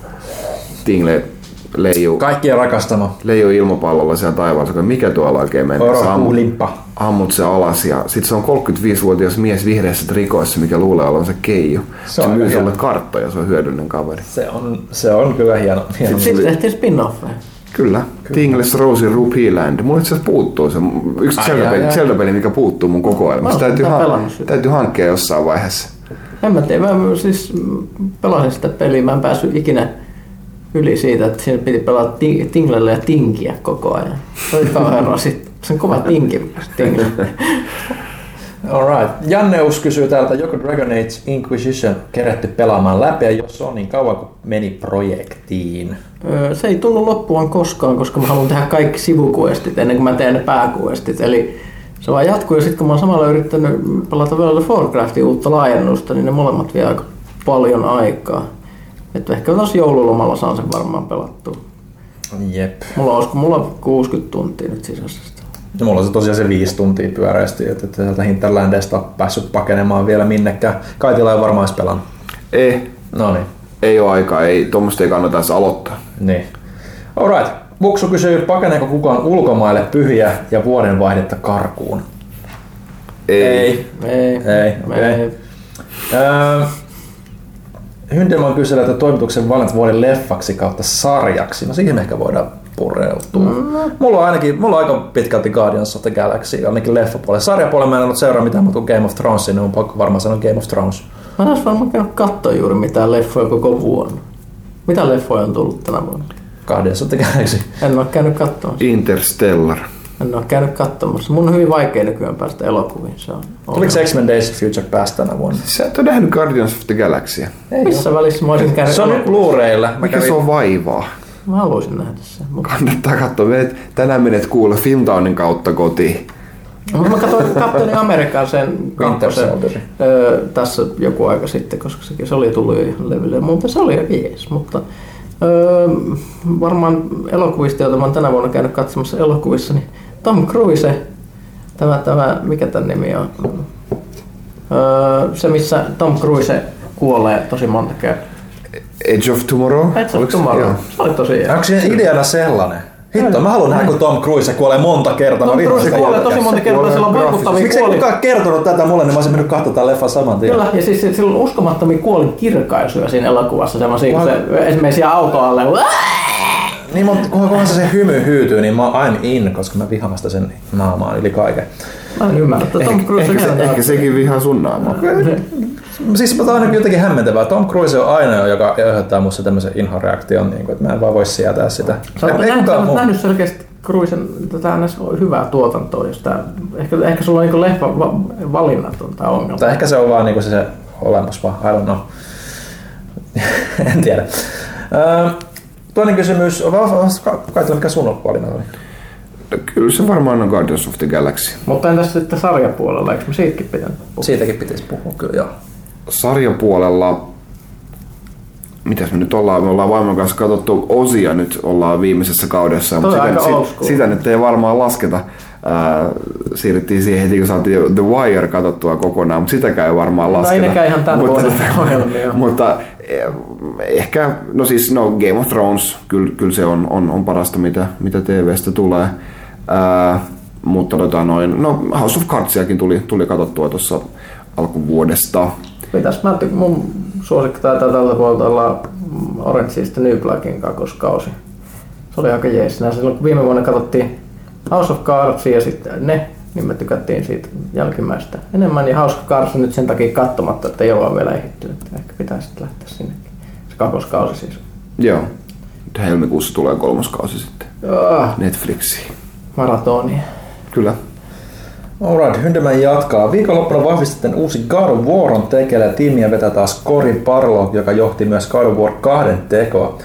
Onko kyseessä olevassa mytologiassa kiinnostavia hahmoja, joiden tarinoita haluaisitte kerrottavan God of War-tittelin alla vai vieläkö mennään Kratoksen raivolla eteenpäin?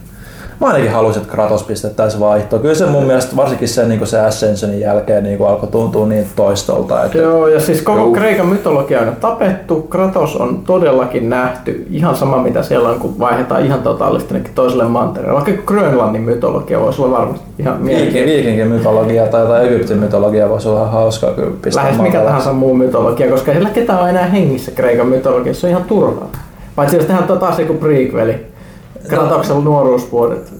Sekin on jo tehty kaksi kertaa, niin en mä tiedä, onko, siinä enää mitään innostavaa. Mun, ylipäätänsä mun mielestä prequelit niinku, ei kiinnosta myös senkään verran. Jos niinku tarina kiinnostaa edes hitusen, niin prequel kuitenkin tiedät mihin se menee. Se ei voi yllättää mitenkään, ellei sitten ole tosi hyvät kirjoittajat. Mutta mä en ole ikinä nähnyt prequelia, joka oikeasti olisi pystynyt yllättämään. Tai olisi parempi kuin se alkuperäinen. Niin. Jatkoosissa se vielä pystyy ehkä jotenkin viemään sen tarinan semmoiselle urille, että, että mitä ihmettä tapahtuu. Äh, kolmas kysymys. Piparkakku, joulutorttu vai suklaakonvehti? Pipari. Pipari. Joulutorttu. Torttu miehiä. Ville, otapa seuraava kysymys. Nyt sä saatte taas ihan vääriä asioita. Ää, Amaran täällä kysyy, että Dragon Age Inquisitionin eniten ja vähiten kiinnostavat kumppanit. Oma bottom free on Blackwall, Solas ja Cole. Mä en pysty vielä sanomaan mitään tähän. Pyykkönen. Öö, mun tiimissä on sen takia, että ne on tehokkaita niiden kanssa on miellyttävä mennä, niin Cassandra tankkina, Solas maaginen, koska sillä on mielenkiintoista.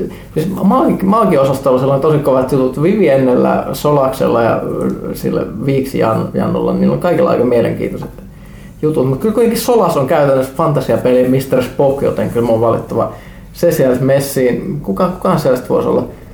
Öö, Rogue-osastolla mä en halua ketään mukaan, koska siellä on Warwick, joka ei vaan toimi, kun se on se typerä varsiousi, joka on ihan surkea. Sera, joka on aivan kammottavan ärsyttävä ilmestys, siis se, ei, ei, ei, voi lisätä mitään. Ja sitten se ihme, ihme tyyppi, joka ajattelee, että se nimi on Touko Pouko, sellainen se ihmeellinen hattu, hattu ja se on typerät jutut. Mä en muista se oikeasti, mikä se okay. nimi Cole, joo, Cole. No just Cole, joka oli, oli Amarantin suosikeissa. joo, ei, Touko Pouko, ei Touko Pouko, ei mun tiimissä, mutta mulla on Iron Bull. Alright. Iron Bullilla on myös BioVaren parhaat romanssijutut, koska ne ei ole sellaisia normaaleja, mit, mit, mitä siellä on, vaan siellä on ihan erilaista matskua. Kannattaa siitä sekata. Mm-hmm, mm-hmm, mm-hmm. Mutta ei voi, voi puhua nyt tässä, koska tämä on kuitenkin jälleen kerran perheohjelma. Mistä kohtaa? Öö, J. Urski, tai Jurski, jompikumpi, kysyy, että Alien Isolation vai Evil Within, kumman kästeläiset valitsisivat joulukuun pimeisiin iltoihin ja miksi? Kaitila aloittaa. Siis mä oon molempia kyllä pelannut, mutta en ole kumpaakaan pelannut läpi lähellekään, niin mä saatan, saatan olla tässä niin kuin väärässä, tai siis niin kuin, ainakin se, niin kuin, sen verran kun mä olen pelannut, niin sanoisin kyllä Alien Isolation, koska siinä vaan on, on niin kuin se kohdemateriaali niin kohdallaan, ei lähdemateriaali kohdallaan, mutta, mutta ehkä, ehkä sitten kuitenkin niin kuin, jos, jos, jos sille aikoo, aikoo niin vetää, vetää sen täydellisesti läpi, niin ehkä se Evil Within on silleen niin kuin safeimpi betti kuitenkin, jos, jos kauhupeleistä dikkaa. Pyykkönen. Alien Isolation ihan selkeästi. Siihen tuli just vielä uusi päivitys, joka lisää aivan Nightmare käsittämättömän kammottava vaikeustason, mikä kuulosti hirveältä. Entistä aggressiivisempi alien, joka löytää pelaajan nopeammin. Sitten se ihme... Epätarkempi, kartaa tää tutkaa. Joo, joo, joo, että kartta ei toimi kunnolla, vähemmän varusteita, vähemmän ammuksia, kaikki tekee enemmän vauriota. Plus tosissaan se, että se ainut e, e, oljenkorsi, mikä siinä pelissä on, eli se liikkeen tunnisti, se ei enää toimi kunnolla, se näyttää väärin. Sitten Vaan se näyttää vähän sinne päin. Tuolla jossain se alieni tässä, ehkä, ehkä tässä naapurihuoneessa, ehkä tässä viereisessä, niin who knows. Se kuulostaa aivan uskomattomalta. Kyllä mä sanoisin, että Alien Isolation, plus se on yksi mun vuoden suosikkipelejä ihan ylivoimasta. Mm, ja voi kyllä pitää, pitäisi varmaan sanoa Alien Isolation, koska mä oon jo Evil Withinin pelannut jo niinku, et, et, et, u- uusi pelikokemus kiinnostaa toki aina enemmän, mutta, mutta mulla ei ole tosin sitä niinku alien rakkautta, mitä teiltä riittää niinku Mä luonnosta. en tykkää mistään hyvistä No, elokuvista. mä en tykkää mistään hyvistä elokuvista, mä en tykkää mistään hyvistä peleistä, niin kuin säkään tykkää mistään hyvistä elokuvista tai peleistä, niin se on niin makuasia aina, mutta siis kun mä en ole kasvanut sillä, Ei Alien ole mikään makuasia. Joo, mä oon nähnyt ne liian, va- liian niin kuin vanhana. Et sä oot nähnyt niitä? Mä oon nähnyt ykkösen ja kakkosen. Ai sä oot kakkosen Olen kattonut? katsonut kakkosen, mä en ole kertonut sitä sulle ikinä. Mutta olen katsonut sitä. Mutta mut, sanon sen takia Alien Isolation, koska mä en ole pelannut sitä, mutta, mutta kyllä toi ehkä niinku, teemallisesti niinku toi Evil Within kiinnostaa, niinku, tai on kiinnostavampi mulle, koska mä tykkään kuitenkin Resident Evilista. Meillä- meillä- aika pitkälti se, mitä mä halusin niinku nelosen jälkeen Resident Evililta. Mielenkiintoinen tieto, tieto myös, niin, että, että, että tästä juuri liittyen tähän Evil Within, niin mistä me puhuttiin, niin meillä ei viime vuonna ollut juurikaan ka- pelaajan kannessa mies- ja pyssyjuttuja, mutta tässä on. Evil Within kannessa oli mies pyssy. Mut se oli yksi niitä, tai siis taisi olla ainoa kansi, missä oli mies ja pyssy, niin mutta toki siinä oli tämä kiipperi, eli tämä Tää, Mies, jolla on geometrinen muoto päässä, Jolla niin. on kassakaappi päänä, niin, niin kyllä se, se siinä niinku ehkä tavallaan Se oli on, sen se, show. se on ihan hyvä kehitys, koska yhtä aikaan tuntuu, että kaikissa pelaajalehdissä oli kannessa mies. No pyssy. tuntuu, että ne on tänä vuonna ollut mies ja miekka niin kuin enemmänkin, mutta Se on ihan terve kehityssuunta. Palataan perusasioihin. niin. ehkäpä, ehkäpä. Seuraava kysymys Antserks. Mikä on paras jouluaiheinen elokuva tai televisio-ohjelma? Onko pakko sanoa joku klassinen, kliseinen, yksin kotona kakkonen? Yksin, yksin kotona on kyllä, on kyllä- on kyllä ihan jees. Siis hyvä musiikki ja hyvää, Hyvä sanoma ja paljon väkivaltaa. Ja, ja todella väkivaltaista se slapstick-komiikka siinä. Mitä olisi Gremlins? Gremlins on hieno elokuva. Ai ai, pitääkin katsoa joskus uudestaan. No, Mä katsoin se itse asiassa viime viikolla. Siinähän on joulu, eikö se ole? On. Siitä on tosi monta vuotta, kun viimeksi näin, mutta sanotaan, että Gremlins on mulle se. No mä sanon vaikka, vaikka, vaikka Die Hard.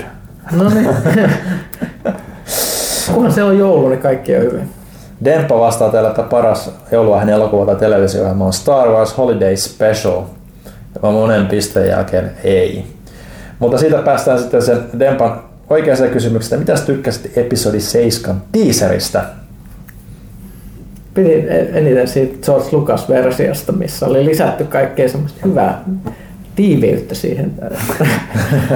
So dense. So Joo, siis tästähän on ollut ihan hirvittävä huuto, että mitä kaikkea tässä on niin kuin, nähty. Sitten oli yllättävän kova vastareaktio myöskin, että ilmeisesti tämä musta jätkä, joka pölähtää siihen tosi pölähtäneen näköisenä siihen alkuun, John niin, Boyega. niin on ilmeisesti yksi pääosan esittäjistä Kyllä. elokuvassa, niin se ilmeisesti aiheuttanut monille isoja ongelmia. Ai mitä, että Stormtrooper ei voi olla musta vai? No, tai, no siis ehkä se ja ehkä se, että niin mitä hemmettiin joku musta jätkä pääosassa ei voi olla totta. Öö, Olihan Darth Vader äänikin musta, James Earl Jones näistä ku- ja Lando Calrissian oli aika isosti No, siinä. Lando on sivuhahmo, mutta- Samuel L. Jackson oli episodi ykkösessä. Sun pitää kertoa se näille kavereille, joille tämä tuntuu olevan niin järkyttävää. Mutta tämä Mä- Stormtrooperin juttu, että Stormtrooperit ei voi olla mustia, koska ne on näitä Maori-klooneja. Niin Ei ne, ei ne ole enää klooneja. Siis tää on just tästä erottaa, että oletko tähtien sodan kasuaalifani vai niinku tosi fani. Et te tietää sen, että kloonien tehokkuus alkoi tippua jo vuosia sitten, kun ne alkoi degeneroitua ja niiden piti ruveta värväämään. Esimerkiksi Lukehan oli ensimmäisessä elokuvassa hakemassa keisarillisia akatemiaa, missä koulutetaan. Niin, Ja joidenkin, joidenkin Expanded Universen mukaan eikö Han Solo ollut myös Imperiumin joukoissa niin kuin ihan nuoruudessa. Mä, en tiedä, siis tämä Expanded Universe menee niin syvälle ja kauas, Joo. että siitä ei oikein tiedä, mutta mut Imperiumilla on kouluja, missä koulutetaan ihmisiä niiden sotilaiksi. Ja esimerkiksi se, että jos Stormtrooperit katsoo alkuperäisissä elokuvissa, niin niitä on eri pituisia, ei ne ole kaikki samanlaisia klooneja. Mm. Mm-hmm. Ja, ja mistä sitä tietää, että tässä yhteydessä, että onko tämä kaveri varastanut Stormtrooper-puun vai onko se oikeasti itse Stormtrooperi? Ja mikä on Stormtroopereiden asema koko galaksissa 30 vuotta sen jälkeen, kun Imperiumi kukistettiin Jedin palussa ilmeisesti? Et, No siis et- Onko sulle menossa johonkin naamiaisiin tai Niin, jotain? niin. I'm lost. Mä otan tämän mielestä siis hirveän mielenkiintoista olisi, jos se olisi Stormtrooperi, koska me päästään ehkä vihdoin näkemään, että minkälaista niinku, tällaista ampumaharjoittelua Stormtrooperien, jos taas tänne, ja sitä elokuvaa olisi vähän niin kuin Full Metal Jacket, että se on Stormtrooperin ää, koulutusleirillä, missä niitä opettaisiin. Here is your blaster ja niin edelleen.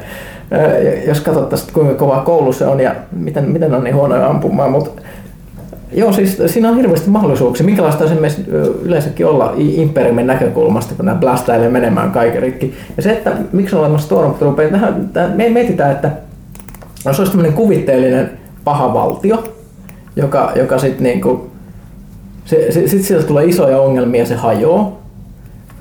Mutta sitten miten se on vielä olemassa niin kuin vuosien päästä? Nämä meillä niin Neuvostoliitto ja Venäjä.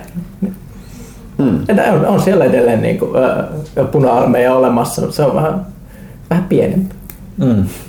Että ehkä, ehkä sielläkin on tapahtunut joku tämmöinen hajoaminen ja niin edelleen. Ihan tämmöiset isot yksiköt niin kuin hajoaa siitä, että yksi äijä räjäytetään tai yksi asema, niin, ni, ni, niitä on todennäköisesti niin paljon siellä, että vaikka ne räjäyttäisi kaikki, vaikka se kerran minuutissa räjäyttäisi yhden Star Destroyerin, niin ne todennäköisesti riittäisi niin moneksi vuodeksi.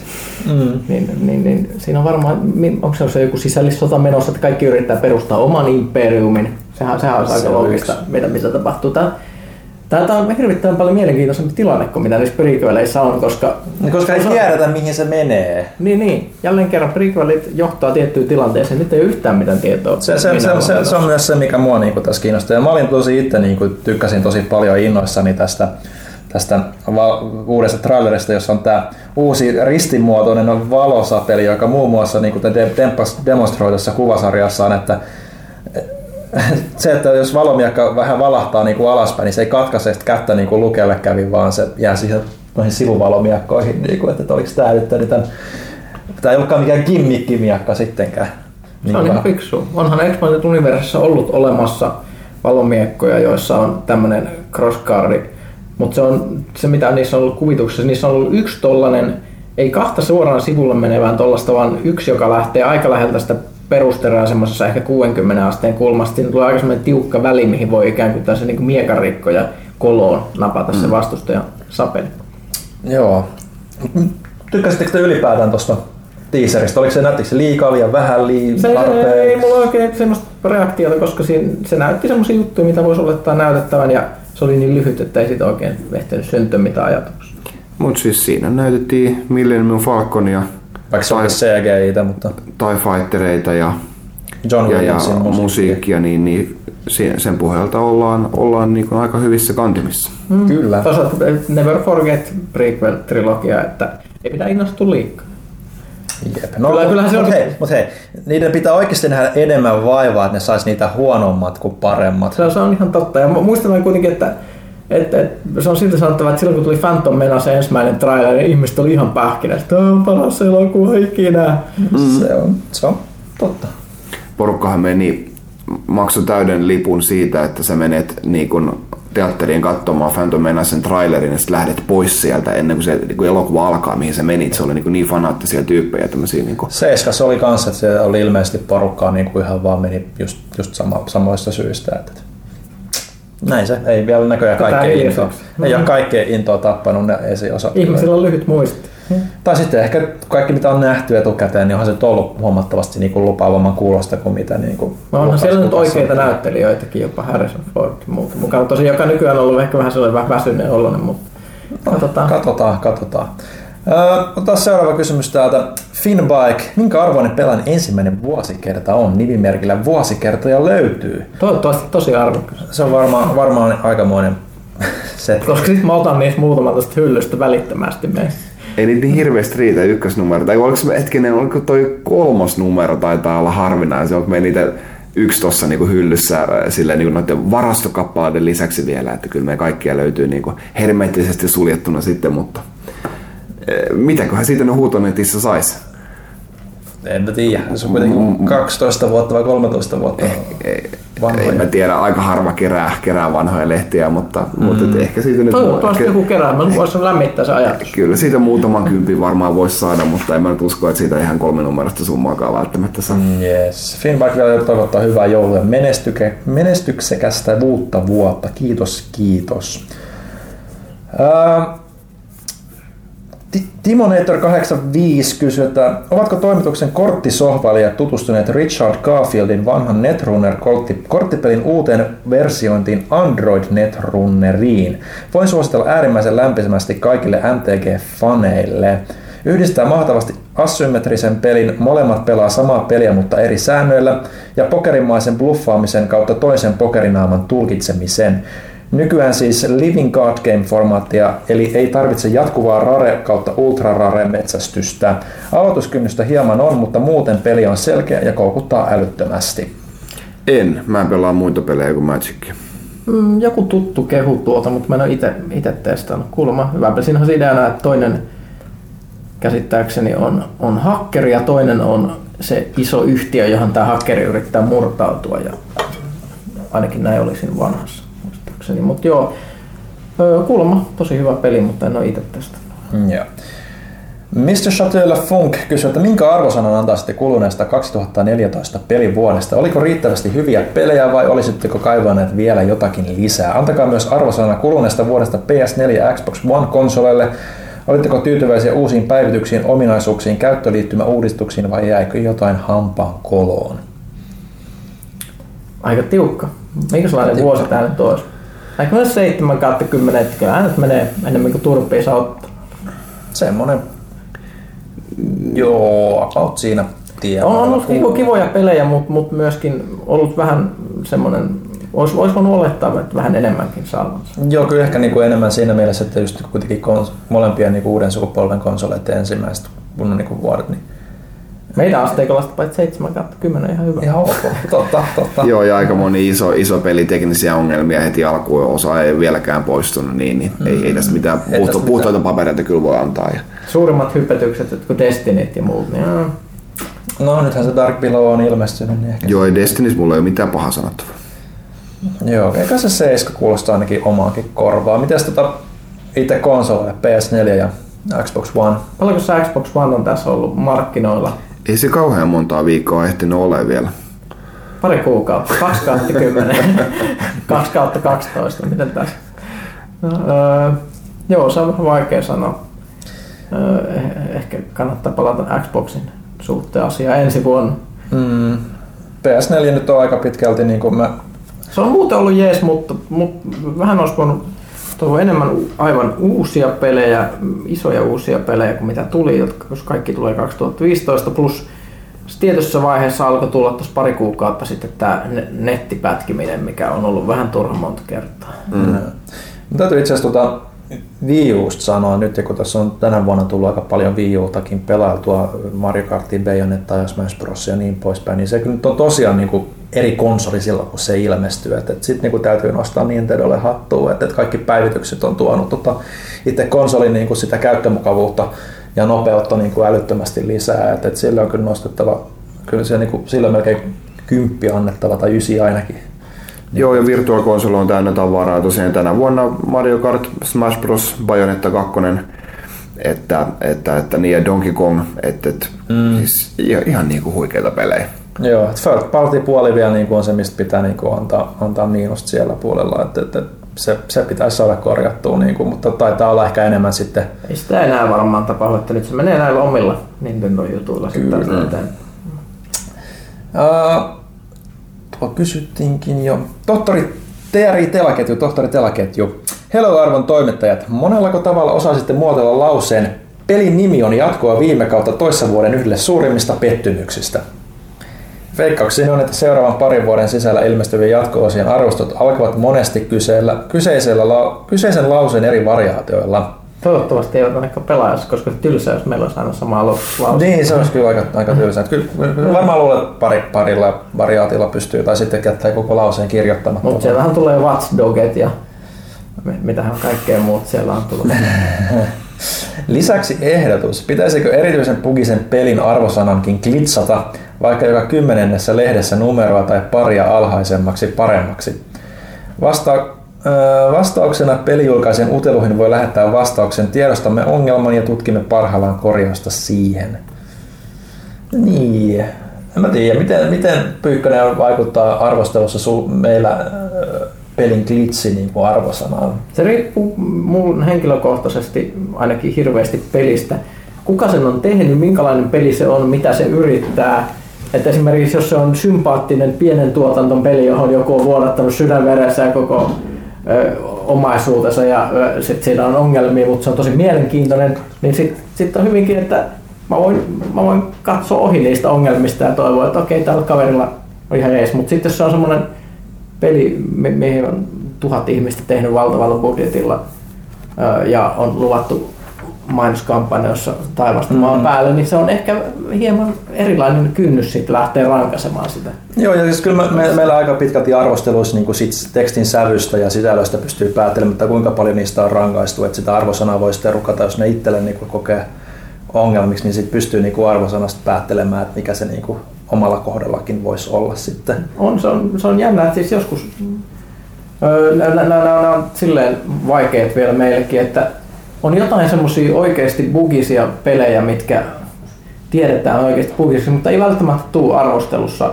hirveitä teknisiä ongelmia. Esimerkiksi Mm. tällainen, että esimerkiksi pelasin tätä arvostelua varten, muistaakseni oliko Fallout New Vegasia, Joo. mikä mainittiin todella bugiseksi peliksi, kaikki tietää sen, ja si- siinä oli hirveästi pätsejä ja muut tuli. Mutta mulla ei tullut sen läpipelun aikana, y- ei tullut yhdessäkään questissa esimerkiksi sellaista bugia, mikä olisi estänyt pääsemästä eteenpäin tai mitään crashailuja tai muuta. Mulla on itse asiassa Assassin's Creed Unitin kanssa tismalleen samat ainoat, mitä siinä oli, oli ne ruudun päivitysongelmat, mutta ei mitään muuta. Ja se, se, se, on, se on tosi hämärää, että mihin tämä perustuu. Joskus niissä on, että niissä voi olla joku pieni, pieni ero esimerkiksi siinä arvostelukoodissa tai sit siinä, mikä tulee, tulee kauppoihin, että se ei välttämättä ole ihan sama. Että Ehkä mm. siinä voi huon- pahimmassa tapauksessa kauppaversiossa olla jotain ongelmia, mitä arvosteluversiossa ei ole.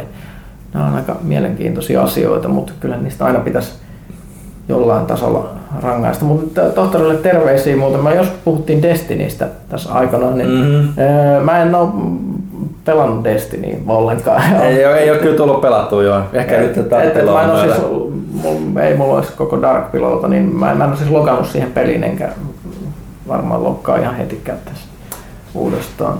Yes. Niin, mutta siis Destinyssähän se nyt ei niinkään ole kyse glitcheistä, vaan... vaan Ei me puhuta, me puhutaan Destinistä vaan sen takia, että mä puhuin ton kaverin kanssa joskus Ai, Destinistä. anteeksi. Mun Mä tulin, se- mä tulin takaisin huoneeseen ja kuulin, että puhutte Destinistä. Destinissä ei ole bugit ongelma, se on ihan, ihan muu asia, mikä siinä on ongelma. Joo. Ää, Nakkien kysymyksiä ollaan itse asiassa suurimpaa osaa vastattu. Sinarkos kyselee, että pelkäävätkö Jannejen lapset mörköä? Kyllä jollain tavalla pelkää pimeätä, mä en, tai toinen pelkää pimeätä, en tiedä miksi, en mä tiedä mitä se kuvittelee siellä näkemässä. Mä en tiedä, ei se, ei se, jotenkin ei se, mä usko, että se sille hahmottaa, ellei nyt niinku aikuiset sille halua sille syöttää jotain pajunköyttä, mutta, mutta et enemmänkin se on ehkä semmoista hassuttelua. Ei, ei se jotenkin ihan vielä sille taju pelätä oikeasti niinku mitä. Ihan nuoret ei mun mielestä osaa pelätä. Sitten kun alkaa enemmän olla niin älliä ja mielikuvitusta, niin sit sitä osaa paremmin kuvitella. Tämmöisiä. Ne vähän jännittää kyllä muumien mörkköä. Muumimaassa käytiin katsomassa Mörön luolaa, niin se oli aika jännä kokemus. Joo, no se on aina, aina lapsille mörköhän on ihan hirveä hahmo. Mm. Muista itsekin skidinä Samperi. Öö. Otetaan tota viimeinen pelaajat.comin kysymys täältä Xbox kysyy, että ihan muuten vaan kysyn, että kun tehdään ihan pelilevy, maksaako se, sen valmistaminen paljon? Koska usein niitä pelilevyjä myydään ehkä turhankin kalliina. Joskus olen kuullut, että kun tehdään tuote, se tuote on jotain 10 euroa kalliimpi kuin sen tuotteen valmistushinta.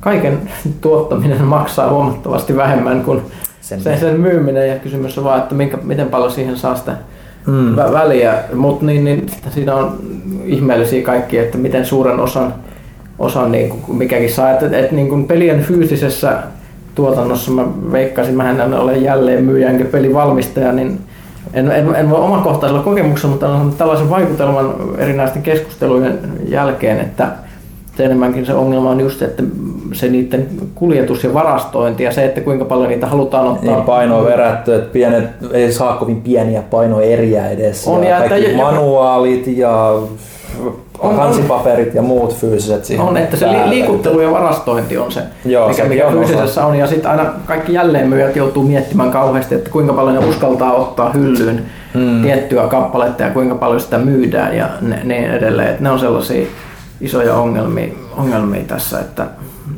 mikä tekee tuosta fyysisestä kaupasta vaikeaa. Mutta vaikea nyt sanoa tässä niinku tämmöistä mitään fyysistä hintaa. Niin Niin, se, eihän siis levyn se- valmistaminen niin kuin maksa siitä pelin hinnasta kuin ihan minimaalisen osan, siis se joku levyn painaminen. Joo. Katsotaan vielä Twitteristä nopeasti pari, pari kysymystä. Hashtagilla kysy pelaajalta ja kohdista meidän Twitter-tilille pelaaja.